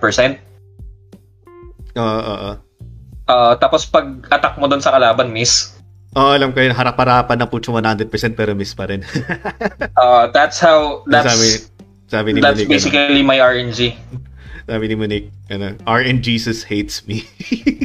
Three years of playing, um, ano, uh, Ragnarok Online Mobile, yung gacha Hmm. machine, ayaw, ayaw ko bigyan ng costume. Malapit ko na i-report sa devs yun. Buti, hindi ba nang nakukuha yung drop rate na, ano, na-report kagad sa devs. Oo. kaya, kaya din siguro hindi ako masyado nahilig sa Genshin Impact dahil doon. Sa, nung una, I thought it was a good game. Kasi nga, open world, tapos free to play. Uh, technically, it is a good game. Ano lang, Eh, uh, eh, napapapangit yeah. lang kasi syempre we have an eh. Uh, tayo lang talaga eh. Tayo lang yung may mapangit na R, ano, eh, RNG. Oo. Pagdating sa mga pulls. Oo. So, yun nga, um, isa sa mga reasons kung bakit nag-quit ako ng Genshin dahil doon sa RNG na yun. Ayun, uh, it all stems out doon sa ano ko eh, sa PS1 era ko. Forced to play daw sabi Forced to niya play. F2P. Buti nga forced to play. eh. Buti nga na kaysa naman sa ano. Ang matawa dito, yun nga ng ano, pay, pay, ano, pay to win. Oo. nga, ano nga yun. Uh, saan na ba tayo? Ba't tayo nakakabot doon? Putsang gala. Ay, ano nga pala. Hindi, sa mga yung mga remakes. mga yun. gusto, mga, personally, din mga gustong i-remake, ganun, ganun. Oo. Ah, ayun, ano. So, yung sa'yo, gusto mo Vagrant? Oo, tsaka Final Fantasy Tactics. Please, madami na nagre-request nun talaga. Ayaw nilang gawa ng remake yun. Diyos ko. Kahit yung kwento lang talaga ni ano ni Ramza, yun lang. Tapos ibalik lang nila yung hiring system. Putsang gala. Yun. Kung ako tatanungin mo, pre, alam mo kung anong gusto ko. Um, Basically, teka. alam mo na to eh. Alam mo na to eh. Isa to sa mga paborito kong RPGs talaga. eh. Ano eh. Pre, gusto ko ma... I, I, really, I, re- I really want them to do this. I want them to do a Xenogears remake, pre. Ay, oo. Kahit naman ako. I, I really need... I need it. Oo. Sobrang ganda ng concept ng, uh, ng, ng, ano, ng Xenogears. Oo. So, I think we're, ano, siguro, ano, feeling ko kasi pag pinag-usapan natin ngayon yung sa, about sa Xenogears, mas matatagal tayo. I think we're going to talk about that whole oh, game oh man. Uh, as, a, as a whole Ah. episode. whether we like it or not, uh, meron, meron, meron concepts of ano din kasi din, ng religion and also Oo. uh, uh, yung mga antichrist, mga ganun, yung mga Oo. kasi yung uh, it really ano eh, it's a game that sta, ano sta, tackling on eh on two contradiction uh, two contradicting um, elements. uh, sige elements eh, two contradicting Oo. ano uh, things which is uh, science and religion so. Um, pero ang ganda ng kalabasan niya. Which is, oh nga pala, Oo, trivia din sobra. pala. Ah, yung story nga dapat ng ano ng ng Xenogears ay dapat yung Final Fantasy 7, 'di ba? Oo, yun So, nga. Oo. Ginawa na lang ng, ng ibang game kasi they wanted to ano, uh, they wanted Final Fantasy 7 to be a different ano thing than than to be Oo nga eh. focusing on religion solely. Oo. Saka ano, I think ah yung gumawa din yata ng Xenogears, um, sila din yung gumawa ng Xenosaga, tama ba? Tsaka ng Xeno... Ah, parang ano lang, eh, ah, eh, sila din ata, pero parang Ah, pumatay ah, rin ah, ano eh, parang different universes na yun eh. Kumbaga parang hindi na sila related sa isa't isa eh. Oh, parang from what I heard ano eh, parang Oo. ano lang siya, parang spiritual successor. Ganun ganun eh. Oo. Ayun, Xenoblade sana magkaroon din. Kaso nga lang, Nintendo yun eh. So magkaroon, gusto, gusto ko malaro sa PC yun. Oo, man. Tapos um siguro another game kung may gusto ko pa akong remake. ah na gusto ko din talaga na na sana pagbigyan din talaga ng ano ng ng Squaresoft, Square Enix na na yun actually. Sana i-remake nila yung Final Fantasy 6 pre, tang ina. Nanonood mo ba yung Final. Fantasy 6? Hindi ba? Nope, but I know its lore. Ayun. Bro, bro. Uh, eto, eto ah. I will say it on full blast right here in our podcast. Walang sinabi si Sephiroth kay Kefka. Period. Oo. Walang Totoo, sinabi. totoo. Ah, The- Se- ano, I, ayun, the, Se- parang I think I, is ano eh. Sephiroth is a little B compared to ano, compared to Okay. compared to Kefka. Ayun, si Terra daw, sinisigaw ni Monique. no, nga. Ayun. Um, I think I've played Final Fantasy 6 siguro mga first ano lang, first 4 hours lang nung game. Dude, you have to Kasi, play it. ano, Ano, I, I mean, kung gagano mo kung pinapaano ng ano, ng Final Fantasy 9, laruin mo yung 6. laruin mo yung 6. Definitely laruin mo yung 6. I don't care kung kung sabi mo maganda yung 9, you fucking need to play 6. Ano ba bakit? Sa lahat ng Final. Fantasy, sa lahat ng Final Fantasy, ang ito lang ang Final Fantasy na ang kalaban ng mananalo. Oo. Uh, that I am aware of. Tapos yung yung Kefka, yung tipong to the level, yung tipong holy shit level, siya yung almost the epiphany of the Joker. Oo nga eh, sana nga, ano eh, yung, yung nagkaroon yata ng Decidia game sa PSP, sana man lang si Mark Hamill yung ginamit na ng voice actor, no? Ah, oo nga, sa bagay. Pero ano, yung Oo. lalo yung dating sa, ano, yung iconic Kefka laugh na sa 8-bit na, ano, durog. Basically, ano eh, uh, I think of Kefka as, ano, uh, yung isang Kefka is version ni Joker sa comics. Hindi, parang ano siya, ah, Kefka is different nga eh. Ayun, parang siguro in terms of ano, uh, kung familiar ka dun sa comics ni ng DC about yung kay Emperor Joker ba yun? Ah, okay. I'm familiar parang ng ganun- hindi ko nga lang nabasa. Sorry. Sige, go, go, go. Uh, yung parang nagkaroon siya ng godlike powers. Parang ganun yung tingin ko kay Kefka. It's basically Joker with uh, godlike powers na grabe din yung ano niya, plot twist niya dun sa sa game na yun. Oo nga. Tapos nga kung nire-remake nga Oo. nila, putya kunin nga na talaga niya si Mark Hamill. Oo, Tapos boy, lang. voice actor niya na ni Kefka, putya gala. Kung, Baba, kung hindi si Mark Hamill, oh, kung hindi man si Mark Hamill, please do, please take ano, Troy Baker. Yun lang. oh, puro mga, mga dalawang Oo, pwede low mag ano. budget Mark Hamill. Uh, Oh my God. Kasi oo. yun lang yun ang Ano? dalawang ano, yun ang dalawang games na gusto ko talagang ma, ano, ma, Oo. ma-remaster. Pero, remaster or remade, no? Pero I think ano eh, yung out of yung na-discuss natin, kasama din si, you know, si, si Monique, yung napag-usapan. I think yung most likely na mangyayari is yung Dino Crisis eh. What I, ano eh, from what I've read sa uh, online, ano eh, may nakikita ako na na kinoconsider nga nilang i-ano eh, i-remaster yung ano, yung Dino Crisis. Mm. Ay, isa pa pala, ano, Chrono Trigger. Ah, isa pa yon I mean, pero ano eh. Um, alam mo yung to the point na yung ano, uh, I played too much to Chrono Trigger na na ano. pero, oh yeah, I would really love to see ano, um, a remake of both Chrono Trigger and uh, Chrono Cross. Oo. Ayun, pag ano ka, kunyari, ah, kung familiar ka sa mga games like Chrono Trigger, there were games na naging spiritual successor niya, nagawa din ng Square Enix. Uh, from a very small uh, subsidiary company nila, which is yung I Am Setsuna. Mo Setsuna. yun. Oh, putya, na narinig ko yun, putya, Mel. Uh, Naging anticipated game din yung ano eh, like uh, a few years back, di ba? dude, that game was so depressing for me. Yeah. Nalaro ko na rin nila yung pre. Nala- Di ko alam na nalaro mo din pala. Oo, nalaro ko yun. Kasi nga sabi nga nila, it is somewhat a spiritual successor uh, successor of Chrono Trigger. Makikita mo naman sa gameplay eh. But Oo, oo. the Ah, story, over the top na Oo. camera view to, na, na parang two- 2.5 graphics siya, di ba? Uh, technically 3D yung lahat eh. Pero yung uh, view niya is nasa taas. Tapos Ah, yung 2.5. gameplay niya, uh, medyo similar siya talaga sa Chrono Trigger. Tapos yung active time battle, ganun. Yung mga uh, character uh, combos or combo attacks, ganyan. Nakuha din nila. But aside that, yung story talaga nun, na-depress talaga ako kahit anong gawin ko. Oo nga, oo nga. Ay, oo nga pala. Sige. Oo. Kung, kung usapang ano din pala din sa remake din pala. Gusto ko din sana, no, no? Hindi naman sa remake. Ano, gusto ko lang sana na ibalik na nila yung light gun shooters.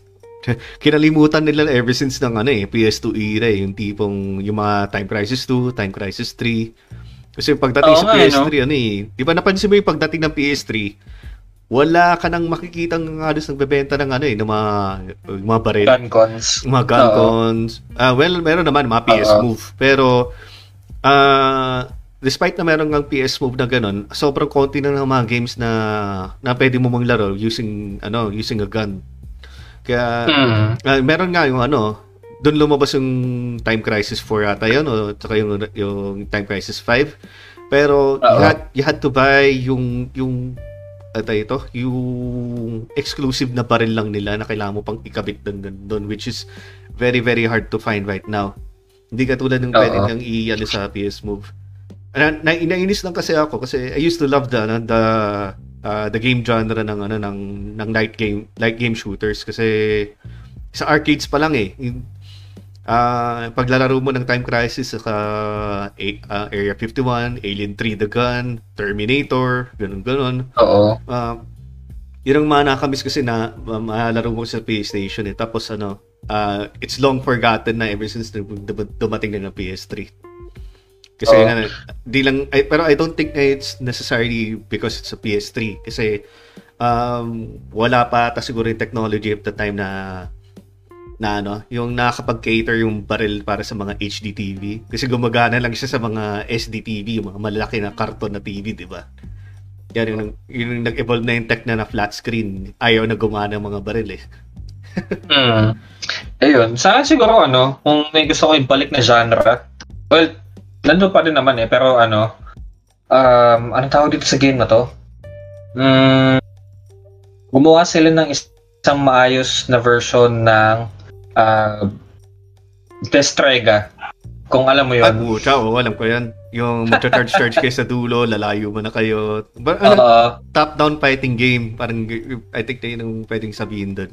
O, Oo. ano, pwede mo na rin sabihin battle arena na rin. Oo. And, uh, eh, parang small scale battle arena siya eh. Ah, small scale battle arena na two-player Oo. lang kayo.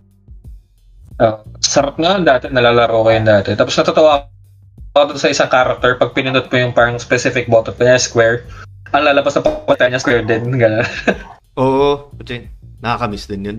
I mean, Oo. ba, ano eh, tsaka ano siya eh, uh, I'm not fairly good with the game. Ano lang, uh, mahilig lang ako mag-button mash and it actually rewards uh, you being a button masher. Oo. Ayun, parang natawa din ako sa game na yun eh. Uh, I remember playing that uh, sa QC, sa Quezon Ave. Oo, dun sa office ng mom ko dati, nung bata ako. ah, sa likod ng Ah. ano, likod ng crossings. Doon sa Ah, may, sa may- sa may, sa may GCC. Ah, yung, Sa may National Bookstore. Yung malapit sa Tropical Hut din. Oo. merong isang maliit na parlor doon. Parlor ha. That are uh, that was run ng babae. Syempre. Parlor nga eh. Parlor. Oo. so yun. Behind nung parlor, or parang at the back nung parlor na yun, merong ano, la- palaro ng PlayStation. So, every time na pumupunta ako dun sa mom ko nung bata ako, I think high school ako nun eh. Um, pag wala akong magawa dun sa office nila ng mom ko, so pupunta ako dun, dun ako maglalaro ng PS1 games. Tapos, Destrega yung go-to game ko dun. Kasi nga, since one hour lang naman yung lalaroin ko. Since you mentioned Ayun. that, pre, parang ano eh, parang familiar din sa akin ng ano, yung sinasabi mo na laruan na yan. Kasi ano eh, ah, kwento ko na lang din, nung high school kami, ah, high school pa ako, ah, every time na ano, na nauuwi, uuwi na ako, ma, Hmm. dadaan kami ng ano, ma, mapadadaan, madadaan ko yung crossing na yan, yung sinasabi mo. Oo. tapos may bilihan doon ng mga PS1 games, tsaka PC games, tsaka PS2 Oo. games na rin. So, ang ginagawa ko ng high school noon, um, tayo ito, iniipon ko yung ano ko, iniipon ko pera ko. Para pagdating ng weekend, kung, kung may nagkaayaan maglaro ng Counter-Strike, o kaya kung may naglaro ng ano, ng, ng Red Alert, ganun ganon pupunta ako. Pero kung wala nagkaayaan ng ganon, ah dadaan ako ng ano, ng crossings nga, para bumili ng, ng game. Tapos, ah, one, ah, one time, ah, yung bumili ako ng laro ng ano doon, yung katabi niyang, yung katabi niyang lugar nun, ah, ba siguro nga yung parlor nga niya kasi hindi ko halos iniintindi. Ano, may may palaruan, PlayStationan, ganun-ganun nga. Ah. So I think na yun nga yung ano, yung yung lugar na sinasabi mo na yun. Kasi ano eh, Yeah. yung- the way you Parlor. describe it sa likod eh. Nga, doon Oo. yun eh. Doon kasi daw bibili na eh. Dadaan mo na ako doon, bibili ako ng mga dalawang CD. Tapos uwi, Oo. ganun ganun. Di wala lang, share ko lang, sorry. Oo. Alalahin mo yun, no? Oo. Sa ano nun, di ba? Sa St. Mary's ka ba? Tama ba? Ah, sa St. Mary's ako na. Ah. Uh, high school doon. Oo, eh, malapit nga yun dun. Oh, sobrang lapit lang talaga. Kaya isang Oo. sakay lang na pagdating doon. Minsan ano, pagkabili ng CD, dediretso ka ng Tropical Hut para kumain lang muna. Ganun, ganun. kasi ano eh, ah, gawain kasi ng high school doon, ano eh, pustahan kasi ng counter nun eh. Which way, Oo. by the way, ano, pag-uusapan natin yan, Com Shop Memories. Isa pang projected Oo. na podcast topic yan. So, yun Oo. nga. Um, pagka nakaayaan sa Com Shop, ano, pustahan yun kasi yun eh. Mahina na yung ano, mahina na yung 300 per isang tao, ganun ganun sa isang team. So, Totoo. oh, kaya nangyayari dun, minsan puro talunan kami. kaya, kaya kami parating gustong kalaro ng mga iba kasi parati kami talo. Tapos minsan magugulat na lang din sila, biglang nananalo kami, ganun ganun. Oo. So, pag nananalo kami, yun, putyo, may marami na akong pabili ng CD. Pwede lang CD, mga PS, mga PC games pa ron, yung mga umuuso dati na Max Payne 1 pa, ganun ganun, and, and crap, ganun ganun. Kaya, ayun, pag-usapan natin yung mga com shot na yun, ano, someday. Oo. In a future episode na lang. yeah, yeah, yeah. Eh, I'm sorry to cut you off with your, ano, man, yung, yung kwento mo. Okay lang, okay lang. Ah, ano pa pala yung, ano, yung kwento mo nun? Eh, yun lang. Ah, yun nga, na-mention ko lang yung sa, ano, yung sa Destrega nga, ano. Ah, parang wala na rin ako nak- kasi nakitang game na katulad doon eh. Battle arena na ganun eh. Well, technically, ano, yung mga battle arena na naalam natin ngayon is, yun, yung mga MOBA na. Mga massive online Oo. battle arena na, which is what we know, Dota, sa League of Legends, Mobile Legends. Mm. Okay, yung mga, yun yung mga nauuso na. Pero yung MOBA Oo. namin dati, hindi MOBA eh. Balang ba? Ba- battle arena lang talaga. Which is yun nga yung sinasabi ni Adrian, yung ano, na Destrega. Alam na alam ko yung laro na yan kasi ano eh. ah pwede ka mag-multitap dun eh, di ba? Sa pagkakaalam ko. Ah, Ah, pwede kayo ah, four players yata doon. Um, magbakbakan kayo dun. kasi ano eh, medyo Oo. malaki yung arena eh, para sa kasi ng dalawa eh. Ah, if I'm not, ano, correct me if I'm wrong nung talaga, pero, ayun nga, it's either 1 to 4 players pwede dun. Tapos, Alam ko pwede. Oo. Ah, ang isa pang alam kong 1 to 4 players doon na kailangan pa ng multitap ano, is yung ano, ah WWF SmackDown pare. na, na Oo. pwede ka pa yan. mag, pwede ka mag guest referee, pwede ka ano, pwede kayo mag tag team, pwede ka. Pwede ka sumali sa Royal Rumble, pwede ka ganun. sumali sa Royal Rumble, ganun nga. Depende sa kung ano number ba doon sa Royal Rumble. Oo. ah, those were the days. Ano yun? Oo. Totoo. Ah, may gusto ko pa pang ano, ah, i-share na game na na hindi siguro alam ng iba. Ay, di. Ayun. Madami akong kayang i-share. Pero Ah. ano, feeling ko it should be uh, a different episode na ng ating podcast, no? Oh, kasi sa ano eh, Kasi, dami pa sobrang dami yan. Oo. like, gusto ko rin din kasi ano, i-share pag, din ano, pag sinabi ko sa yung ano, hmm, na ano. hindi kasi ano, pag sinabi ko yung game na nilaro ko, which is yung Grand Stream Saga, ewan ko, may mga makaka, ano nun. Ayun, hindi ko alam. Ah, yan. Which, ako oh, din eh. mo na? Meron din ako kasi na ano eh, uh, share ko lang din na ano, na baka din, di din din alam ng karamihan eh, pero nagustuhan ko eh. Ah, yung ano, Guardians Hmm. Crusade, ewan ko lang kung na, na nalaro mo yun. Nope. Ayun. Basta ano, ano lang din siya, JRPG siya na ano, na na ano, parang minamadali. Parang hindi Ah. ma- parang fast-paced gaming ano, fast-paced or JRPG. Kung babagal-bagal ka, Mm, ano, mamatay ka na lang bigla. Pero akala ko ano eh, Ayun. akala ko, gusto, akala ko alam mo. ah, hindi eh. Siguro ito na lang siguro ano, um, pahabol ko na lang siguro na bago, ah, Ah. parang gustong i-remake. Gawa sila ng bagong Digimon World, ah, Digimon World 5 I think ano eh. na Ah, hindi yung, ah, hindi yung mga bago na yan. Kasi ano eh, ah, marami pa rin ano eh. I think merong recent na G- Digimon na game eh. Na naging nga, available nagkaroon sa PS Vita eh. Tsaka sa yun yung parang ano, ah, parang tactical game yata yun na 2D. tactical rin. Basta ano, ano, yung digital sleuth yata yan. Sleuth. Ah, hindi, iba naman yan, iba naman yan. Oo, iba din yan. Meron ako nun? Ah, iba pa ba yan? Ah, Oo. Kasi nakikita ko lang kasi na available siya sa PlayStation ng ganun ganun eh. Oo. Pero yung, hindi, gusto ko kasi ibalik yung talagang gameplay nung dati. Ah, okay, yung Oo. dating ano na, yung roots niya mismo. Oo. Gusto ko bumalik sila doon, hindi yung ginawa nila sa digital, ah yung parang Cyber Sleuth. Or yung Oo. Digimon uh, Rise ba yun or something. Yun. Um, Mas gusto ko yung dati. Yung 5 yung nalaro mo nun, di ba? Yung 3 lang nalaro ko nun eh. Yung Digimon, Digimon World 3. Oo. sa akin nata 2 and 3. Kasi yung 1 ko Japanese, so hindi ko na siya nalaro kasi hindi ko maintindihan. Speaking of Japanese ng parts na yun, ano, um, dadalawa lang yung mga games na ano na yun eh, na, na narapos ko na completely yan eh, completely Japanese. Ay, gawin mo ng tatlo siguro. Gawin mo ng tatlong games na nalaro ko ng Japanese games dun at that time. Isa na yung ano, um, yung Japanese version ng Resident Evil 2 which is yung Biohazard 2. Um, tapos isa pang nalaro ko nun yung yun nga yung para natin nalaro yung yung Eternal Wings, yung Tamiya. So technically ano na talaga Oo. yun, eh, Japanese talaga yun eh. Oo. And then, meron isa yung talagang completely na hindi ko talaga nalaro not unless kung meron akong translator. Kasi may may ano, may kapitbahay ako dito na yung pinsan niya, ah, marunong mag-Japanese, marunong din magbasa ng Japanese. So, Mm.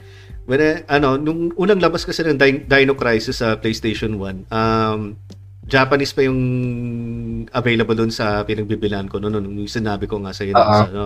So, yung nabili ko siya, since ah, nakita ko Capcom naman siya, ang nangyari, um, ano ito, hindi ko nga maintindihan kasi kailangan mo magbasa doon ng ano ng mga notes para sa mga ibang puzzles doon, lalo na first time around, 'di ba? So, Ah. what I did was um uh, yun, ayayin ko yung ano, yung kapitbahay ko na yun para madala na rin ng ano niya, yung pinsan niya. Or minsan, ako maglalaro doon sa kanila. Dala, dala ko yung memory card ko. Tapos, papabasa ko sa kanya kung ano nangyayari sa screen. Kung magsasalita Mm. sila, kasi yun eh, parang, parang siyang Biohazard 2 na, na yung tipong, ah, pagdating sa sa sa salita, ah, naka ano siya, naka-dub siya sa English. Pero yung ano, Oo. yung yung mga text, Dialogue.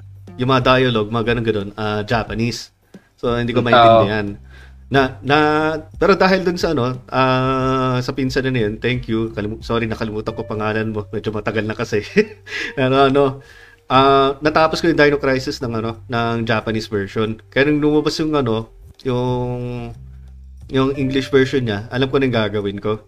At sa mas madali nang intindihan kasi nga English niya eh. Kaya, put- ano yun, natatawa nga lang din ko sa ano, ah, doon ako na na na-open ang mundo ko na ano dito na ang galing nito mag-Japanese, ah. tipong ano, binabasa na talaga in, in Japanese pa talaga yung sinasabi na. And Oo. then um, may one time pa nga na um, real time yung ano niya yung yung pag-translate niya. It, it, it just says here that you need to enter the combination blah blah blah, blah gagaling niya. Mhm. yung sasabihin yung ganun. Oh, wala lang, na-share ko lang ng ganun. So basically pre yung English patch mo sa ano sa Dino Crisis tao. Oo, oh, tao yung English patch ko. Basta ano, pam- English patch mo tao. oh, pambayad ko banana Q, ganun ganun. Ayun. Ano pa ba? Ah, ah, wala halos sa ma-share kasi kung may maisip ako, tatagal lalo yung podcast natin ng ganun eh. Na, Oo. Lalo na pag, uh, pag-uusapan nga natin yung yung mga main series games tulad ng mga yan nga Final Fantasy. Ay, it's much better kung ano pag-usapan ng mga yung mga series oriented games sa kanilang sariling podcast nila. Uh, so is, is there any anything else that you want to talk about na ano uh, regarding sa ano? Wala rin mga gusto mong sabihin ng mga obscure games? Madami talaga akong gusto pag-usapan kasi nga lang I think we're out of time kasi masyado nang matagal ang ating podcast for today. O nga, ngayon ko lang din pala napansin yung ano. Ngayon ko lang din napansin na pucha 2 hours at pala tayo nag-uusap dito na. na. Ang Tagal na. Well, anyway, um, sige, I think we can end our podcast there. Maraming salamat guys Mhm. na, ano, na you joined us right here sa pag-usapan natin ng yung, yung ano, PlayStation 1 era. Which is, of Oo. course, the most definitely ang dami sa atin ng ano, na may tatak na memories dyan. I, um, siguro kung di namin kasi na-mention halos lahat, if we didn't mention your, the game that you actually love, I'm sorry na na-disappoint namin kayo. Pero Oo. ano, ganun, ano, ihabol na lang siguro sa comments or whatever, ganun, ganun. O kaya pag, ano, you can Oo. always just message us sa, ano eh, eh, Legend of Lagaya at saka Monster Rancher 2 daw, sabi ni Norbin. Pero yun nga, napag-usapan nga namin, Norb, ano, ah, favorite nga ni, ano, ni, ni Adrian, ano, Legend of Lagaya. Gusto niya. Saka Oo. napag-usapan nga din namin ng Monster Rancher. Was it 2 ba or 1? Ah, Alam yung favorite ko? ah, yung favorite mo? Two. Yung Two, two. syempre. 2 dapat Oo. talaga dapat. Mm-mm. Tapos, ano pa ba yung sasabihin ko? Ayun nga na, no. Um, di ba, eh, pag ano nang, ah, may kanya-kanya naman na appointed na podcast yan eh, na sa mga games na pag-uusapan. Oo. Madami, madami pa tayong ta- ah, topics na pwedeng pag-usapan talaga. Oo, da. sobra. Actually, yan Sobrang eh, tagal. So sobrang dami, hindi tagal. na Ganyan. Hindi, tagal natin pag-uusapan. Ay, si Lapis Lazuli, yung the true boss of the game. Hindi ko Saan alam kung ano- Ah, hindi ko alam kung ano yun. Ah, eh, sabi ni Norvin, ah. Ah, I'm not sure kung ano, kung, kung isang game yan. ah, sa Legend of Ligaya. Ah, sa Legend Lagaya ba yan? Pwede ako nagkakamali ah. Oo. Kasi wala naman lapis lazuli sa Monster Hunter 2. Nagkaroon ng spin-off eh na po. Ano dun. Alam ko sa Legend of Ligaya yun. Ah, ayun, anyway. So, yun nga, ano. Sorry na medyo tumagal ang podcast namin na, ano, Oo nga. eh. umaba. so, may mga gusto kong, ano, may mga gusto promo- i-promote or shoutout. I-promote. Shoutout na lang siguro. Oo. Ayun, happy mansary sa amin ni ano, ni girlfriend. Nice, nice, nice. Congrats. Nice, Yes. nice. Congrats sa inyo, congrats sa Happy inyo. Mansari. Mansari na Oo, pala. muti ka na namin makalimutan. Oo nga eh. Lagi na lang. Ayun. Um, uh, shoutout sa girlfriend ko. Siyempre, na palaging nakikinig. Tapos, kailan pa ba? Oo, maraming maraming salamat sa mga makikinig din. Siguro sa kahit hindi to live, meron naman tayong uh, podcast. Ah, yes, abangan na uh, lang din, ano, uh, right after this, right after this uh, uh, uh, live podcast, i-upload ko rin din sa ano, sa mga ano namin, mga podcast namin sa uh, Spotify, at sa Anchor. And then kung saan ang mga Anchor bahala doon. Oo. Oo, tapos future projects, uh, siguro, ayun, um, since hindi naman ako makapag-stream dito sa bahay, uh, yun, uh, balak namin gumawa ng let's play na lang. Na record, uh, it's basically a recorded gameplay of me playing something. Yun. Uh, aside from that, yun nga, uh, please do support yung page namin and uh, like, share, and subscribe. Charot. Like, share, and Subscribe, follow. Uh, YouTube lang. Ginawa Ayun. YouTube eh. Uh, Twister Fries na yan. Sarado ng McDonald's eh. Twister fries. Ayun.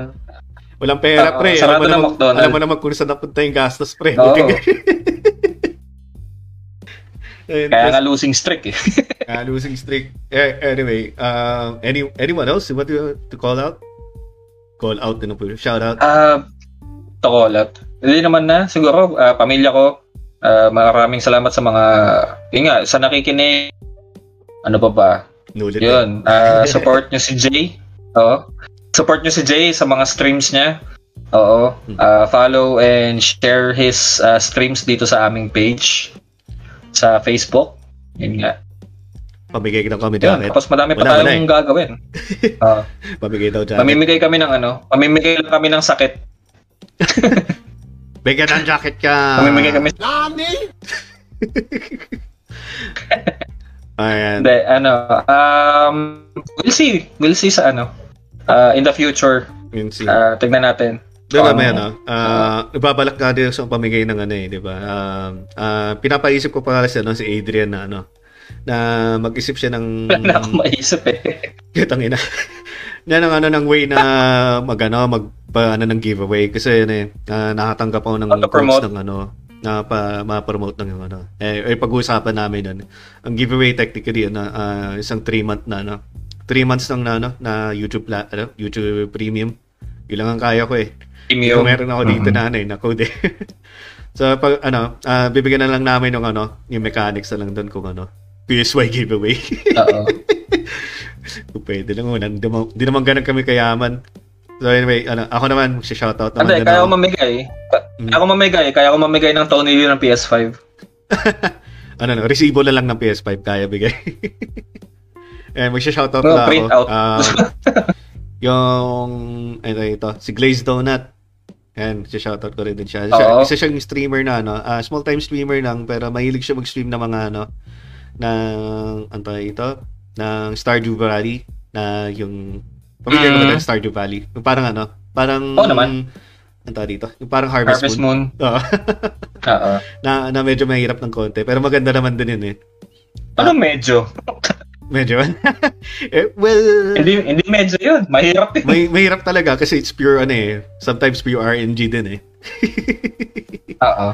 Which Yeah. I suck at. So, yeah. Um, also, I would like to give a shout out to ano, kay Sir Jazz ng, ng host ng The Game Silog Show. Uh, twice na ako na-invite sa kanya. If you guys can go ahead and ano, uh, listen to his podcast. Mara- dahil sa kanya, na-inspired din ako na mag-umpisa ng, ng podcast with, ano, with Adrian na pinag-uusapan namin video games. Uh, isang, isang napaka mabait na tao talaga. Sobra. May, sa, ang ganda ng content niya. If you haven't heard of it, uh, go, you can go ahead right and to his uh, to his content sa Spotify. Type nyo ng ano, The Game Silog Show. Kaya marami siyang ano din, eh, mga topics din na baka magustuhan nyo rin. Then, another shoutout din sa ano, uh, PlayStation Trophy Hunters Philippines, which I'm co-admin with uh, si Gati Gutmaitan. So, kung mahilig kayo sa mga Also ano, the same kung mahilig kayo sa ano sa trophy hunters sa uh, trophy hunters sa sa pagto-trophy hunting na tipong pag, uh, pag-unlock ng mga platinums sa mga games nyo. We have a community there na kinokolekta namin ng ano, yung mga na mga mga basically mga mga kulok trophy ng mga tao din na ano na na Pinoy din na sana na ano na nangongolekta kami ng consensus din na na yung mga grupo ng mga tao na ma, nakaka-appreciate ng ano ng trophy hunting. And then Mm. uh, shoutout ko rin din to si Monique na naging ano din natin na uh, nag ano na nagko-comment madalas dito to, ano sa podcast Oo. natin to, just uh, na ano. And then si Norvin na rin, yan, napadaan siya eh, kahit ano, hindi na nilibre ng Twister Prize yun. si si Francis din. Maraming yung- salamat sa mga nakinig. Oo. si Francis din, actually, ano, di ba, mahilig din mag-share ng mga Mhm. stream natin. Constant yung mga pag-share din sa ano, stream natin. At si Christian, Oo. and then, si, Oo, si, ano, ah, si Christian. Tsaka yung ah, gaming, I think siya yung, ano yata nun, ah, admin siya yata siya dun sa isang streaming page, yung Last Thread. oh, gaming. nice. Yun, oo. Maraming salamat din. Kaya, na, Yun, nagsashare din siya nung dito, nagsasupport din siya. kaya nga, kaya nga, salamat, salamat doon. Ah. Also kay, kay Maki din, na mahilig din mag-share. Ah, it was fun listening to your stream while working. Multitasking. Yan, yan yung actually purpose namin sa paggawa ng podcast sana na, na tipong ayun nga na ano na napapakinggan kami hopefully habang nag, nagtatrabaho kayo and sana nga na ano na na, na, na nagustuhan niyo yung content namin tsaka oh, nga Oo. pala last shoutout ko last na lang si Hmm. si si Sir Brian Benitez na tumulong sa akin doon kagabi sobrang laking tulong tulong na ginawa mo para sa akin Oo. na nakapag-secure ako ng PS5 dahil sa iyo kudos to you sir Oo. sobra sobra talaga thank you Mhm. So anyway, um, do we have any schedules planned nga pala? Um, meron tayo for, for tomorrow, di ba? Oo, meron pa kaming live. Live ba? Tama ba? Ah, kung gusto mo, pwede naman tayo mag-live eh. Para ah, tulad Oo. ng ganito, may, may nakikinig habang ano, pwede na mag-comment. Oo. Ayun, uh, we're going to be live again tomorrow for our next episode of our podcast. Ano ba topic natin, Sir Jay? Ah, of course, the PSP era. Alam ko, alam ko lahat sa din sa inyo, may makaka-relate dito sa PSP era. Lalo na sa mga nagtatrabaho dyan na um, naglalaro ng pasundot-sundot ng, ng mga games, papunta ng ano, habang nagko-commute. Minsan, malagpasan na yung... Habang nasa papuntahan. LRT. Mga mahabang pila sa Nangyayari LRT. sa akin yun. MRT. Guilty as charged. Oo. Ganyan ako sa LRT dati. Oh, pati mga kwentuhan pa natin no, nung, nung college pre, tangina, yung pag-usapan natin din yun talaga bukas. Wag na natin i-share dito. Abangan nila na Oo. bukas. Puti. Abangan na lang. Ang dami nating kwento dyan, sobra. Oo. kung dito pala, medyo marami na kwento eh. Sorry nga pala kung hindi na-mention yung favorite yung game, ha? Pero abangan na lang kami bukas siguro around the same time, around 9 o'clock na rin. 9 o'clock-ish. Na, ish, ish, ganun na naman ulit. Ish. Oo. So Basta mag, anyway, na lang kayo sa page. Uh, we'll keep you posted naman eh. Uh, active naman kaming dalawa. yeah, Ayan. most of the time. Anyway, Wag sige. lang mga ano, mga bandang lunch breaks, yung mga ganun. Kasi kumakain kami na. Ah, kumakain. Either kumakain o kaya nagtotrophy hunt ako, kaya may nanguutos dito, whatever. Ganun. Or, uh, Okay. Oo, Nagulat oh, ako. okay na. Si, Oo, okay na. Nandun ako sa trabaho ko. Oo. Nag-like ng stream si, si Rachel. Yan, shoutout din natin siya. Oo. Ma! I love you. okay, sige, I guess that's it for the Break yung boses ko, Diyos ko. Putang gala. Don't do that again. Oo nga eh. Mapabalik ako sa pag uh, binata, pre. Sorry. okay lang, okay lang, okay lang. That's love ko yan si girlfriend, syempre. Of course, of course. Si wifey, si wifey. anyway, so that's it for tonight. Thank you so thank you so much guys for tuning in to us and Yes. listening to the Losing Streak Gaming podcast. So I'm again, I'm your host Jay Bertol and my co-host uh, Adrian. Hipolio Yes. na naman, no? Hipolio. Polito na, na naman. Hipolio. Hey, Polio. Hipolio. Hipolio tayo, Hipolio. Niccolo, sumali ka na kasi sa podcast namin. Para pag, nag, pag nag-attendance tayo, magkadikit na naman yung pangalan natin. Oh, puro H ng H. eh. Puto ganda. Oo. Ayan. ayun. Maraming, maraming, maraming, maraming salamat. Maraming Tomo arigato. Domo arigato. Thank you so much. Wala pa tayong outro. Pero, sige. Good evening. Goodbye.